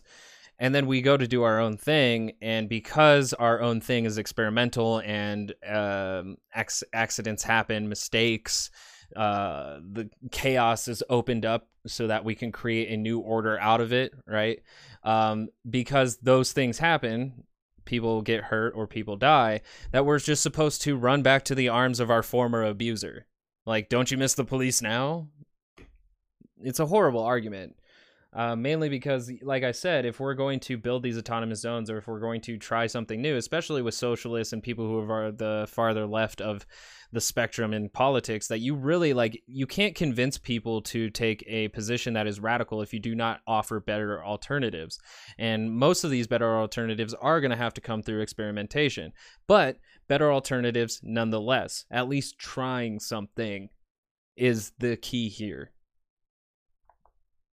Does it make sense that police wait? Are we the only country with police? We were. Are we the only country with slaves? No. So we, okay, the beginning, right? Let's go from A to Z. Okay, A doesn't pass the sniff test. But now let's use another again rationalizing technique here. Okay, the Socratic method. So let's say that today, mm-hmm. the, let's go with their premise, right? And that's their end game: no police. Yeah, Socratic method, like really going about, really always begins with let's say, where you know you start with a hypothetical and then you can actually do no. That's this is oh god, I hate I hate that phrase because that means you have he's shifting the goalposts. So here we go. At least you see what happens. Okay. If the government were to be outright racist and hell bent on subjugating disenfranchised citizens, uh, like it was before 1865, um, let's say specifically of a, a, a- of an individual race, Yeah. let's say black people, what would be an important safeguard against it? The government wants to use the cops as a roundup force for a specific group of people. What would be something important to prevent that from happening? The police? Close. Second Amendment. Yeah. Second Amendment. There you go. Well, good. Except the thing is, though, is that before, and then for some reason, the, on top of their bulletproof vests, now they're all holding revolvers. God damn it, this is cringe. Um, the thing is, though, is when black people were slaves, and they created a the the private entities or the slave owners created a force to round up the slaves. The slaves were not legally allowed to own guns either. They didn't have any of the rights that were within our constitution. So using that as an argument uh, doesn't fit in that context. So let's try again in the early 1900s.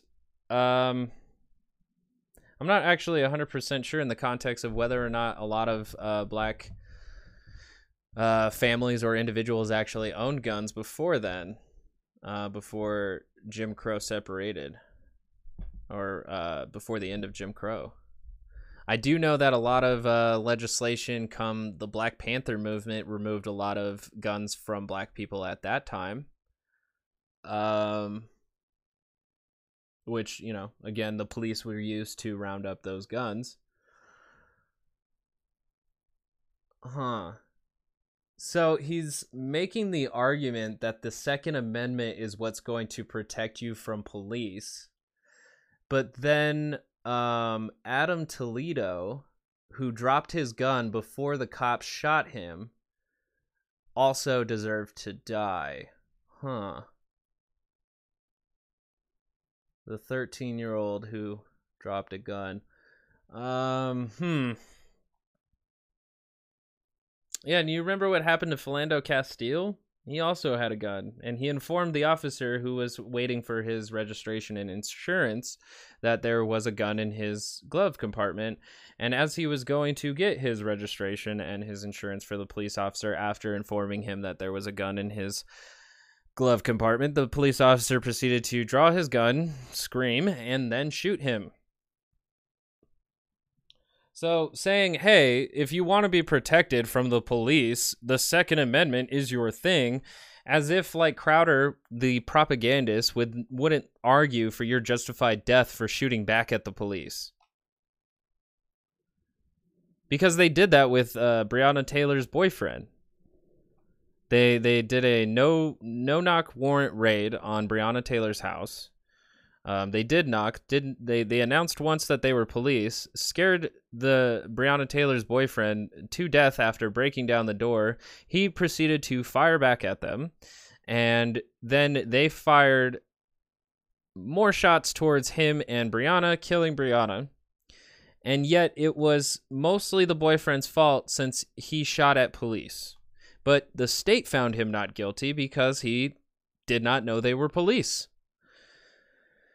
So, we're making the conservative argument that the Second Amendment is necessary to defeat tyranny. But then when it comes into actual anecdotal evidence or a event that happens in reality, it is eventually used argue it, it, the argument is then used against the perpetrator as well they shouldn't have been resisting police, they shouldn't have been shooting at police and they shouldn't have been doing what they were doing. But of course, it's, since we're talking about white people here, they know that mm, mm, the Second Amendment is much closer and protected for them. Good, good trigger control. Just, Dave yeah, can take yeah. some notes. Now, the second. This is See you in hell, and this is something that's interesting because we've heard people make this argument. The Second Amendment was used to keep slaves, right? Because I'm saying the Second Amendment would be important today if you don't. Even Raz, the war leader, the Kony of uh, of Chaz in Seattle, the was man with handing a forty thousand dollar music grant. Yes, exactly. And AR-15. I like how they they they point Raz as like the Kony leader or a leader of like the the Seattle uh, autonomous zone, Chaz. Um, I like how they they anointed him to that position when like nobody else at at the autonomous zone did that. Like he was just a very loud activist, and uh, the right wing media cling to him because he said a lot of uh, controversial things, and so they used him to represent the movement as in its in its entirety. When uh, that's just again not grounded in reality. There's a nugget of truth in there, but it popcorned into a bunch of bullshit. 15s that he handed out to minors. Right. Um, they even understand how important that Killer Mike, and he's a moron. They understand the importance of the Second Oh, Amendment. I like it. But the left one. like why would you even use like why would you use him to prove your point he's like even killer mike understands the need of the second amendment and he's an idiot like that proves your point yeah no um yeah leftists there there's leftists that own guns and that see fit uh, see it fit that the proletariat be armed I think it even says in the Communist Manifesto that um, by no means should the proletariat be disarmed or something like that, like that the working class uh, should never give up their guns. I think Karl Marx had said something like that. So they're, they like the John Brown Club is a uh, left wing militia group. Um, I never see them being uh, watched on Militia Watch but uh, I'm very very aware of them. The John Brown Club was uh, some of the people who were up at the Chaz area when that was going on. I'm not sure if any of them are in Minneapolis. For you know, to be perfectly honest with you, the John Brown Club is actually pretty um, under the radar as far as the media goes in a lot of cases. But um, they're named after John Brown, who was the abolitionist. Uh, his birthday was like or I guess the anniversary of his birthday was uh, May 9th, and he attempted to actually start a slave revolt. It did end badly, but, you know, he's a fucking legend for trying. wants you to believe that Second Amendment was used to keep slaves. This is something you'll see again. If you type in Second Amendment slaves in Google, if you type in Second Amendment in YouTube, you will find nothing but Second Amendment used to keep slaves. Here's what's interesting about that. Not only is that not accurate, it's the exact opposite of the truth. So I, I found this interesting in colonial America, basically the late antebellum South, right, where slave patrols would have existed. Yeah. Yeah. They were the first places to implement modern gun laws. And I knew this before I started doing research on this yesterday. I knew they were the first place to implement modern gun laws. So I was writing this segment out. I didn't know that there were specific, the Virginia Slave Code made disarmament of blacks mandatory to prevent insurrections. So I knew that it was a roundabout way. So this is one thing we talk about quite a bit, right? We That's very weird. He used the Second Amendment. He's like, if you want to protect yourself from slave patrol, Second Amendment, and as we all know, slaves didn't have any amendments on their side. But also, then too, he brings up the fact that like uh, Virginia, right? Virginia, or was it? Uh. Let me see here. Uh, for prevention whereof future be it enacted, uh, the king's most excellent majesty. Uh, yeah. Um, I think it was Virginia. Let's see. And insurrections. So I knew of blacks. Hold I on. didn't know that there were specific. The Virginia Slave Code made Yeah, Virginia slave code. So like, yeah, they disarmed black people. Yeah, yeah. And how does this prove your point? That like, because like there was at no point were they really allowed to defend themselves. disarmament of blacks mandatory to prevent insurrections. So I knew that it was a roundabout way. So this is one thing we talk about quite a bit, right? We talk about Jim Crow, Democrat laws, Jim Crow in Yeah. the South, right? We talk about them trying to infringe on the civil Democrats' civil rights. Um, we talk about them sort of disenfranchised literacy tests. Okay, all from Democrats, by the way. Why don't we talk about the specific All right, see, and Crowder's not wrong. Is that like Democrats did start a lot of those racist policies, but Republicans were the ones who clinged on it in the late, you know, in the second half of the 20th century. So um, you can blame Democrats for starting the racist policies, but you can uh, then blame Republicans for clinging on to them and refusing to let go of them for the past shit, like almost 100 years. targeting in this country by removing firearms exclusively from people of color. And by the way, today let's just change that to extremist. Today let's just change that to mental health issues. You took a Xanax, you can't have a gun. Republicans. Let's, Let's just say change it to Republicans. Yeah, because that's really How what it is this a problem? I like how he, he was able to conflate all of that. You know, they had the pretext to take the guns away from the black people, and then they came for the mental health, and then they came for the Republicans. Like, what a conflation, honestly. But the thing is, too, is that back then, when that slave code was written, saying the disarmament of uh, black people was enacted into law, uh, it was mostly muskets and swords. You know, we didn't have guns that would uh, have a, a semi-auto and full auto switch. So, um, while I do support the the Second Amendment to an extent, um, our guns have increased in kill capacity, and so with our Second Amendment absolutism, I, I mostly worry about the mental health of America, and I feel like there's not enough discussion going into the mental health crises that we face in America that would lead to us having 26 mass shootings in a month, and I'm talking about this month. So, Problem, Though once Lady Antebellum, the band changed their name to Lady A. Well, I they think stole it from a black lady Yeah, and who then got sued a pissed. black Oh. lady. Well, it was all. it I was all thought done. that fixed everything. It did. Yeah. So did. There's actually Chief No one Justice uh. Justice Taney ruled in Dred versus Scott. I am the law. One D Dreads that blacks could not be considered citizens because it would give them the right to keep and bear arms. Unbelievable. So again, it was often used as a rema- the final remaining measure of targeting and subjugating Southern I feel stupid know- about my answer because I had a gun in my hand. Right. You know who else was feel really, powerful with your answer. really I fond do. of uh, disarming populations that they wanted to oppress? I think you're going to Hitler. Uh, oh yeah, well Pol Pot too. So Pol Pot, I mean, that yeah, one- cut from the same. There's cloth. probably more. Stalin. There's probably Yeah, quite a few. Lenin. I mean, Mussolini. There's another Oh, one. there's Yeah. like all these guys. They're I don't like give really none bad, of my prisoners really weapons. people. This is an example. Yeah, the UK. You want to talk about the UK, who also has like like their citizens don't even have handguns. Like honestly, you, god damn, dude, just the the disingenuous like framing that constantly goes into these shows. Like the UK doesn't uh, really allow guns. A lot of Europe, the European Union doesn't really have uh absolutism in guns as we do. I think like the most of like the gun freedoms that we see in this country are usually like similar to those of third world countries. Um yeah, no, it's just so fascinating that, that that would be the argument there is that like since Democrats took the weapons away from blacks in you know the early 1800s and 1900s that makes them closer to Hitler and Mussolini um, when that's you know just kind of been the norm throughout the rest of the world um yeah Yeah, and still like still just ignoring how Republicans have contributed since 1865 to the further disenfranchisement of black American citizens regardless of their freed abolition status. So, example of white people speaking for black people, saying the police force is racist, the police force was rooted in slavery.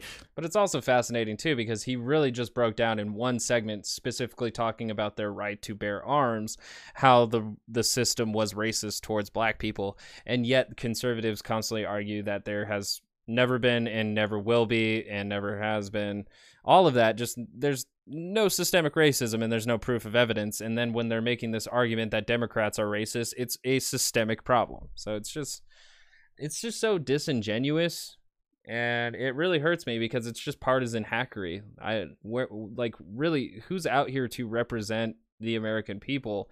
Not cnn not fox news but the american people. Just the people who live and feed their families and go to work and you know get dogs buy products and try to yolo all the way to the grave. Who represents them honestly? It's crazy because black people don't agree with them. Now, I don't believe that polls should be the basis of laws. I do believe, however, that when you are specifically addressing one community, saying this is what we need to do to help this community, I do think in that scenario it is relevant what that community thinks. That's where a poll is relevant. You don't say most Americans like theft, therefore socialism. It doesn't matter, we have a constitution. But if you say, and you want to go against the constitution, you say we don't need a police force because it hurts black people, then it's important to say, hold on a second, hold on a second, black people. Does that 95 uh, year old .com.gov uh, white hair, blue eye does he speak for you?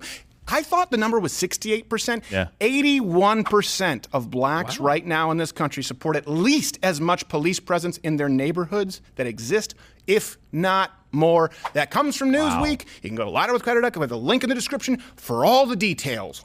Hmm. I do want to see that link. I actually do want to see that link. Let's see here. Do do do do do. Uh, wow. It's not in the description. What the fuck? It's not in the description. There's part one, then there's like three hashtags so that it'll get in the algorithm. Then there's shop the official uh, Louder with Crowder store. Then there's the want to watch the full show every day. Join Mug, Mug Club. There's the link for that. There's a promo code for $69 a year if you're a veteran or if you're a student or military. Wait, use promo code student veteran military to get daily access for 60. Bruh, like, do you actually have to prove you're a student or a veteran or in the military? Because uh, if not, then, like, why are you letting your fans LARP like that? That's fucked up. Why are you letting your mm, people LARP as if they're going to school or have fought in the military? Oh, God. Um. Anyways, uh, follow me on Twitter. You know, there's his Facebook. There's behind the scenes footage on Instagram. Where's that link, Crowder? You said it's in the description, Crowder. Where it be? Where it at, though? I don't see it. So I guess I gotta look it up myself because that's that's that's what I get the news reported to me for is to fucking verify it on my own. Uh, Newsweek. Uh, police support black communities poll. Ugh. Said he said the link was in the description. I'm I'm fucking pissed now. I found it. All right. Uh, 1% of Americans don't want less police presence despite protests. Some want more cops. This is the poll. A majority of black Americans have said they want police presence in their area to either remain the same or increase despite recent protests over police brutality, according to new polls. I did see that last year, yeah.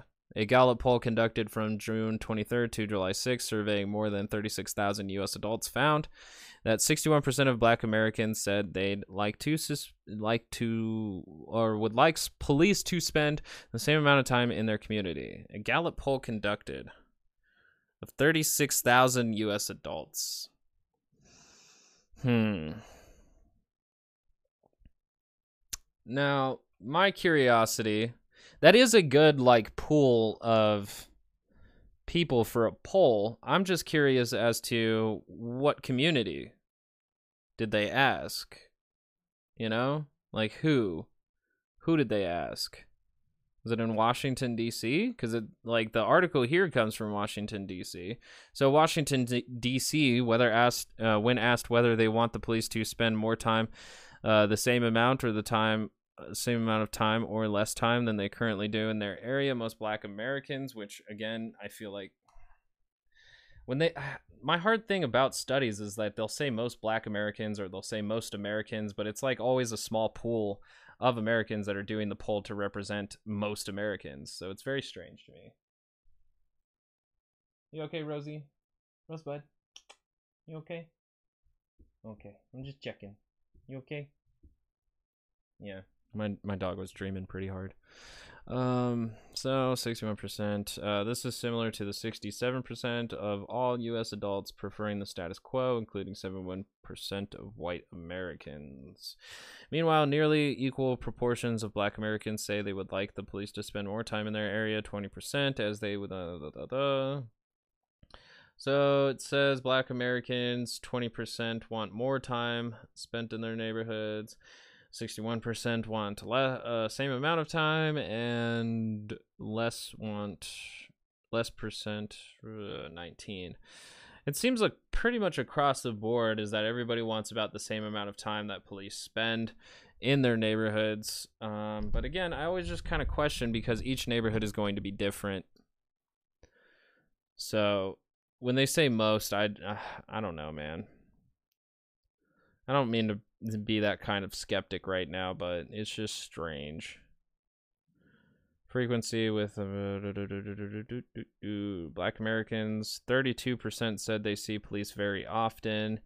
41 said sometimes and 27% said rarely and it's pretty much consistent across the board but I guess seeing police and spending amount of time in your neighborhoods isn't necessarily have anything to do with the actual encounters that people have with police. But I guess if they had more negative encounters, they would like to see the police in their na- in their communities a lot less. To say that if com- uh, police were actually contributing to worsening conditions, um, but yeah. Black Americans' preference for the amount of time police spend in their area is modestly related to their expectation about receiving fair treatment. However, 59% of the relatively small group of black Americans who are not at all confident that the police would treat them with courtesy and respect want the police to spend less time in their neighborhood. Hmm. Interesting. Majority of all other black Americans, including those who are not too confident about receiving considerate police treatment, want the police to spend the same amount of time with additional percentages favoring more time. Notably, simply having an interaction with the police in the past year has no bearing on Americans' preference uh, for local police presence in the area. 79% of those who have had inter- interaction with the police in the past 12 months say they want the police to spend more or the same amount of time. Hmm.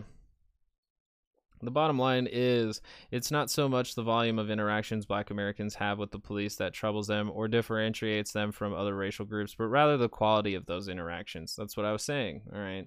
Most of black Americans want the police to spend at least as much time in their area as they currently do, indicating that they have value the need for this they they value the need for the service that police provide. However, that exposure comes with more trepidation for black than white or Hispanic Americans about what they might experience in a police encounter and those harboring the least confidence that they will be treated well or who have had negative encounters in the past are much more likely to want police presence curtailed.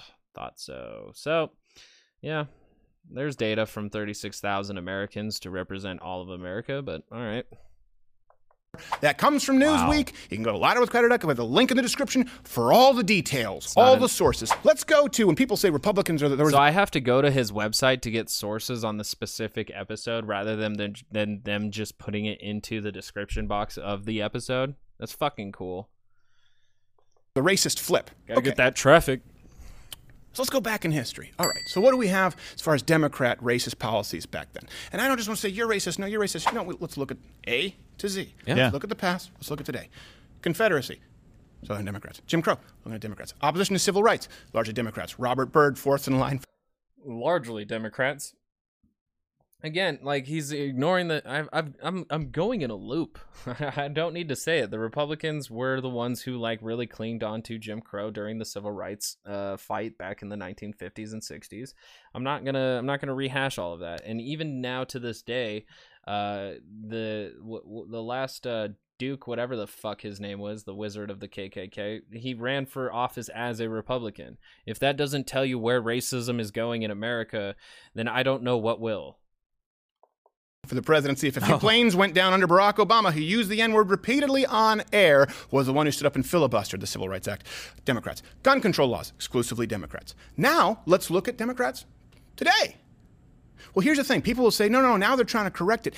It's still racism because it is seeing everything through the prism of race. You created gun control laws because you didn't want black people to have guns. You created literacy tests because you didn't. Hmm. Hold on. Let's see who was president. Hold on. Hold on. The president doesn't have all the power. They're just a representation of really what the the direction the government's taking. So hold on. Um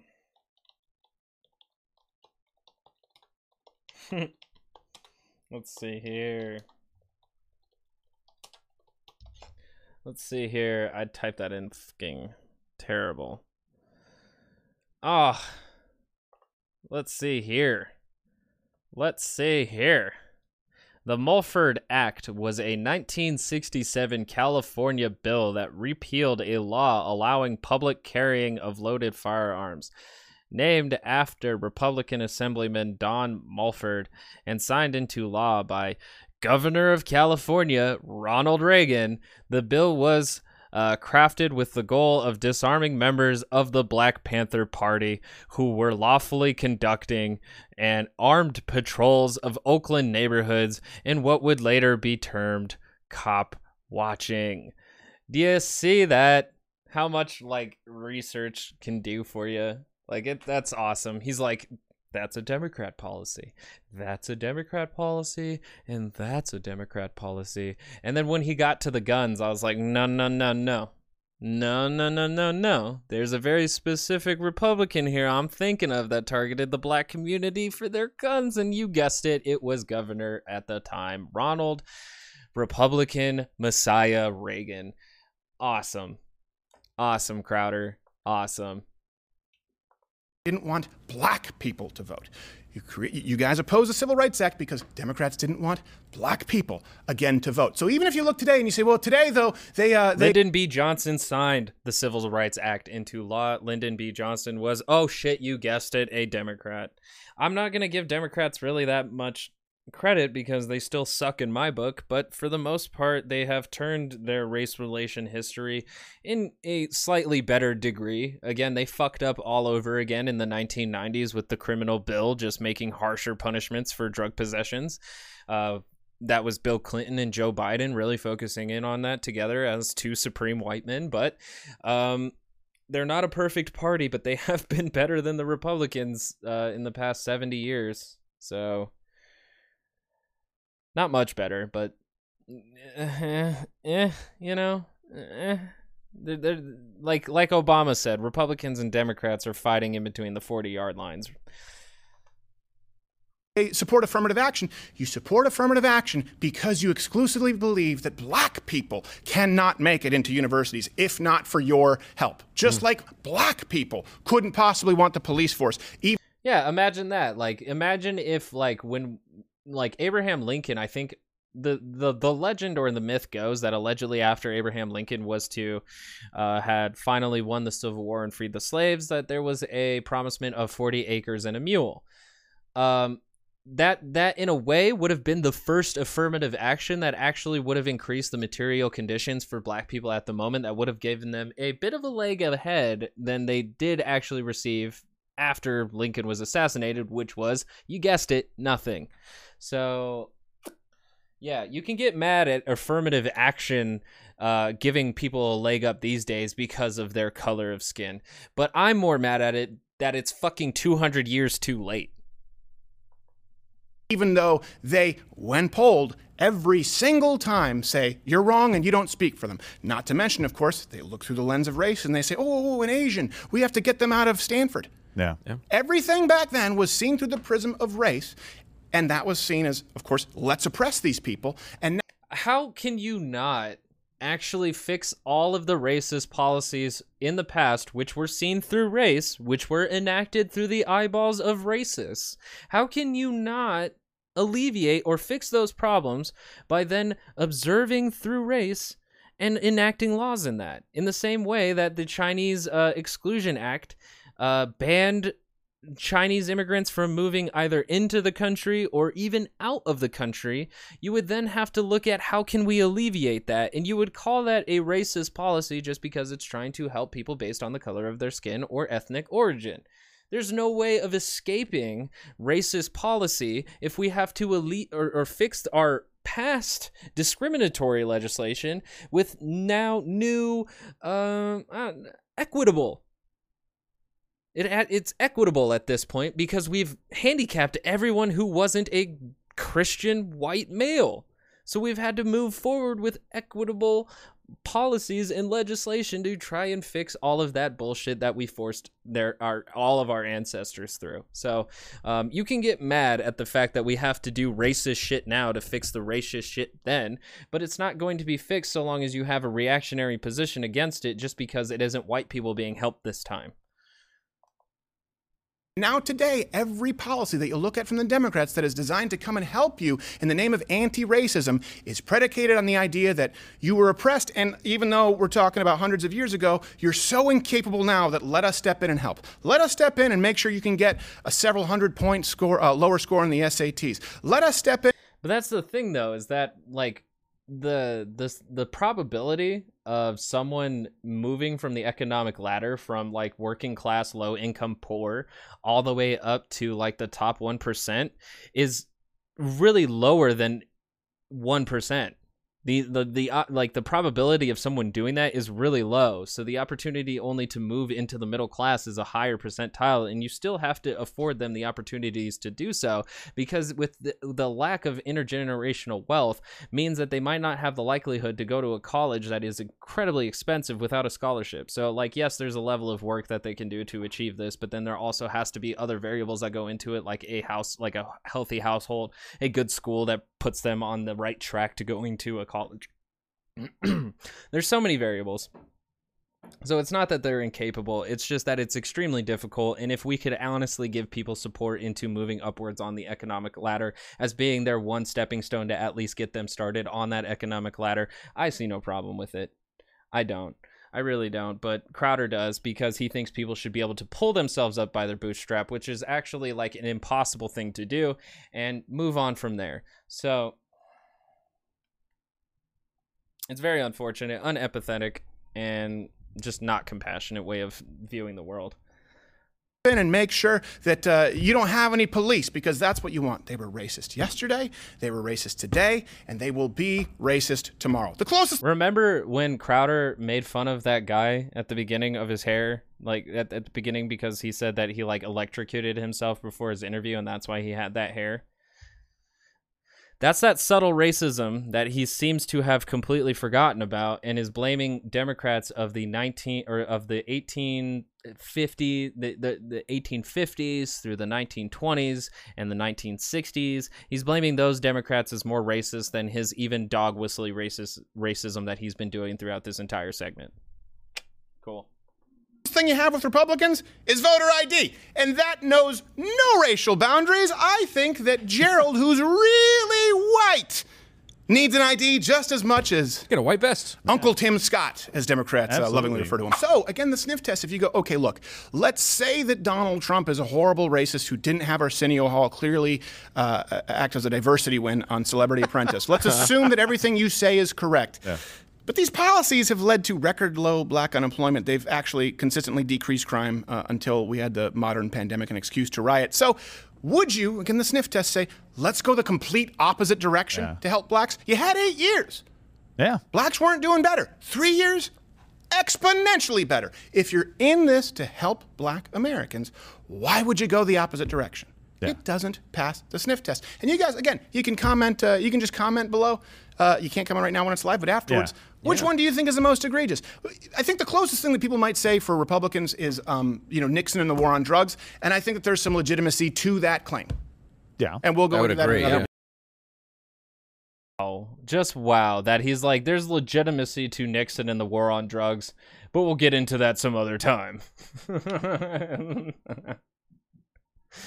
Even though, like, throughout this whole thing, kind of going through and refuting a bunch of shit that he said. Even the article that he he he posed in the first segment was like a complete um, opposition of the, his entire argument. There's plenty of evidence of systemic racism, and I even brought up the fact that you know Ronald Reagan and Don Mulford focused on taking guns away from the Black Party or the Black Panther Party. So it's just, yeah, of course, he's just like I've done my job. War on drugs, Yeah, I would agree fully. Absolutely. Well, and you finally had a president stand up and say, "You can do it."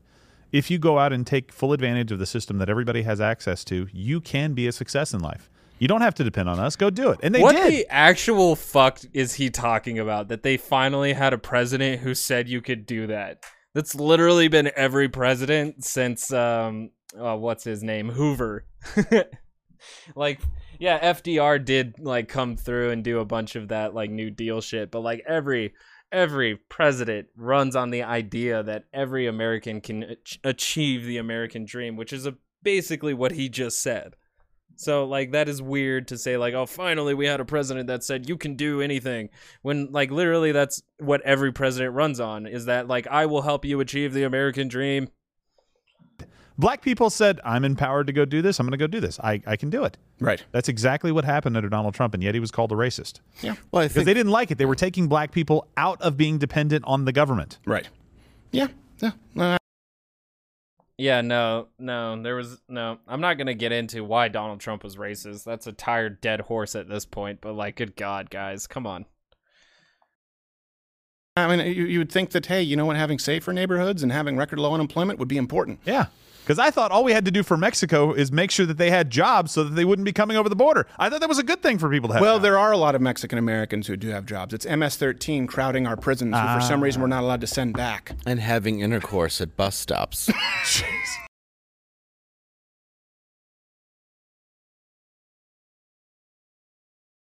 Th- there you go, right there. There, that that's it, right there. Why, why do people call Donald Trump racist? Is because he was the prerequisite to that racist ass shit that you just said right now about Mexicans, and because it's about Mexicans during a segment about black people, it's less racist. Okay, sure. Well, you know what? Canadians have been known to do that too. Oh, it's the only my. place to keep warm. All right. Yeah, cool. Well, I don't think I have time for Ben Shapiro's video now. Um, I'll have to do a two-parter on Ben tomorrow. Probably this video that he did here um, that I was going to cover, and then his Israel coverage. I'll do that all tomorrow. That's that's been today's talks. The talks the the talk zone is now detoxed, and I'm feeling exhausted as fuck because I haven't done a two-hour episode in a minute. But goddamn, Crowder, god damn, are you and your crew very dumb? Are just like willfully ignorant because it makes you money. It's either you're really stupid and you don't know the historical context and just don't have the time to actually do the full research or don't have the money to pay someone to do the full research and then tell you about it or you're being willfully ignorant in the you know in the pursuit of a political agenda. You know i'm, I'm kind of on the fence of either really dumb or really political. I can't figure it out. Maybe it's a mix of both. Who really knows? But thank you for joining me on talks news. This has been an episode for sure. Um, follow me on Twitter at ToxinPod2XN, P-O-D. Uh, the YouTube channel just is linked in the description below. Um, if you're listening to this on the YouTube, hopefully someday I get my video back up, but you can also listen to this on any podcast platform that you prefer. Shouts out to Anchor, which allows me to do this for free and distribute it to all of those platforms. And other than that, um, live free or die hard the Bruce Willis way. That's how I'm ending the episode. Okay. Well, peace out.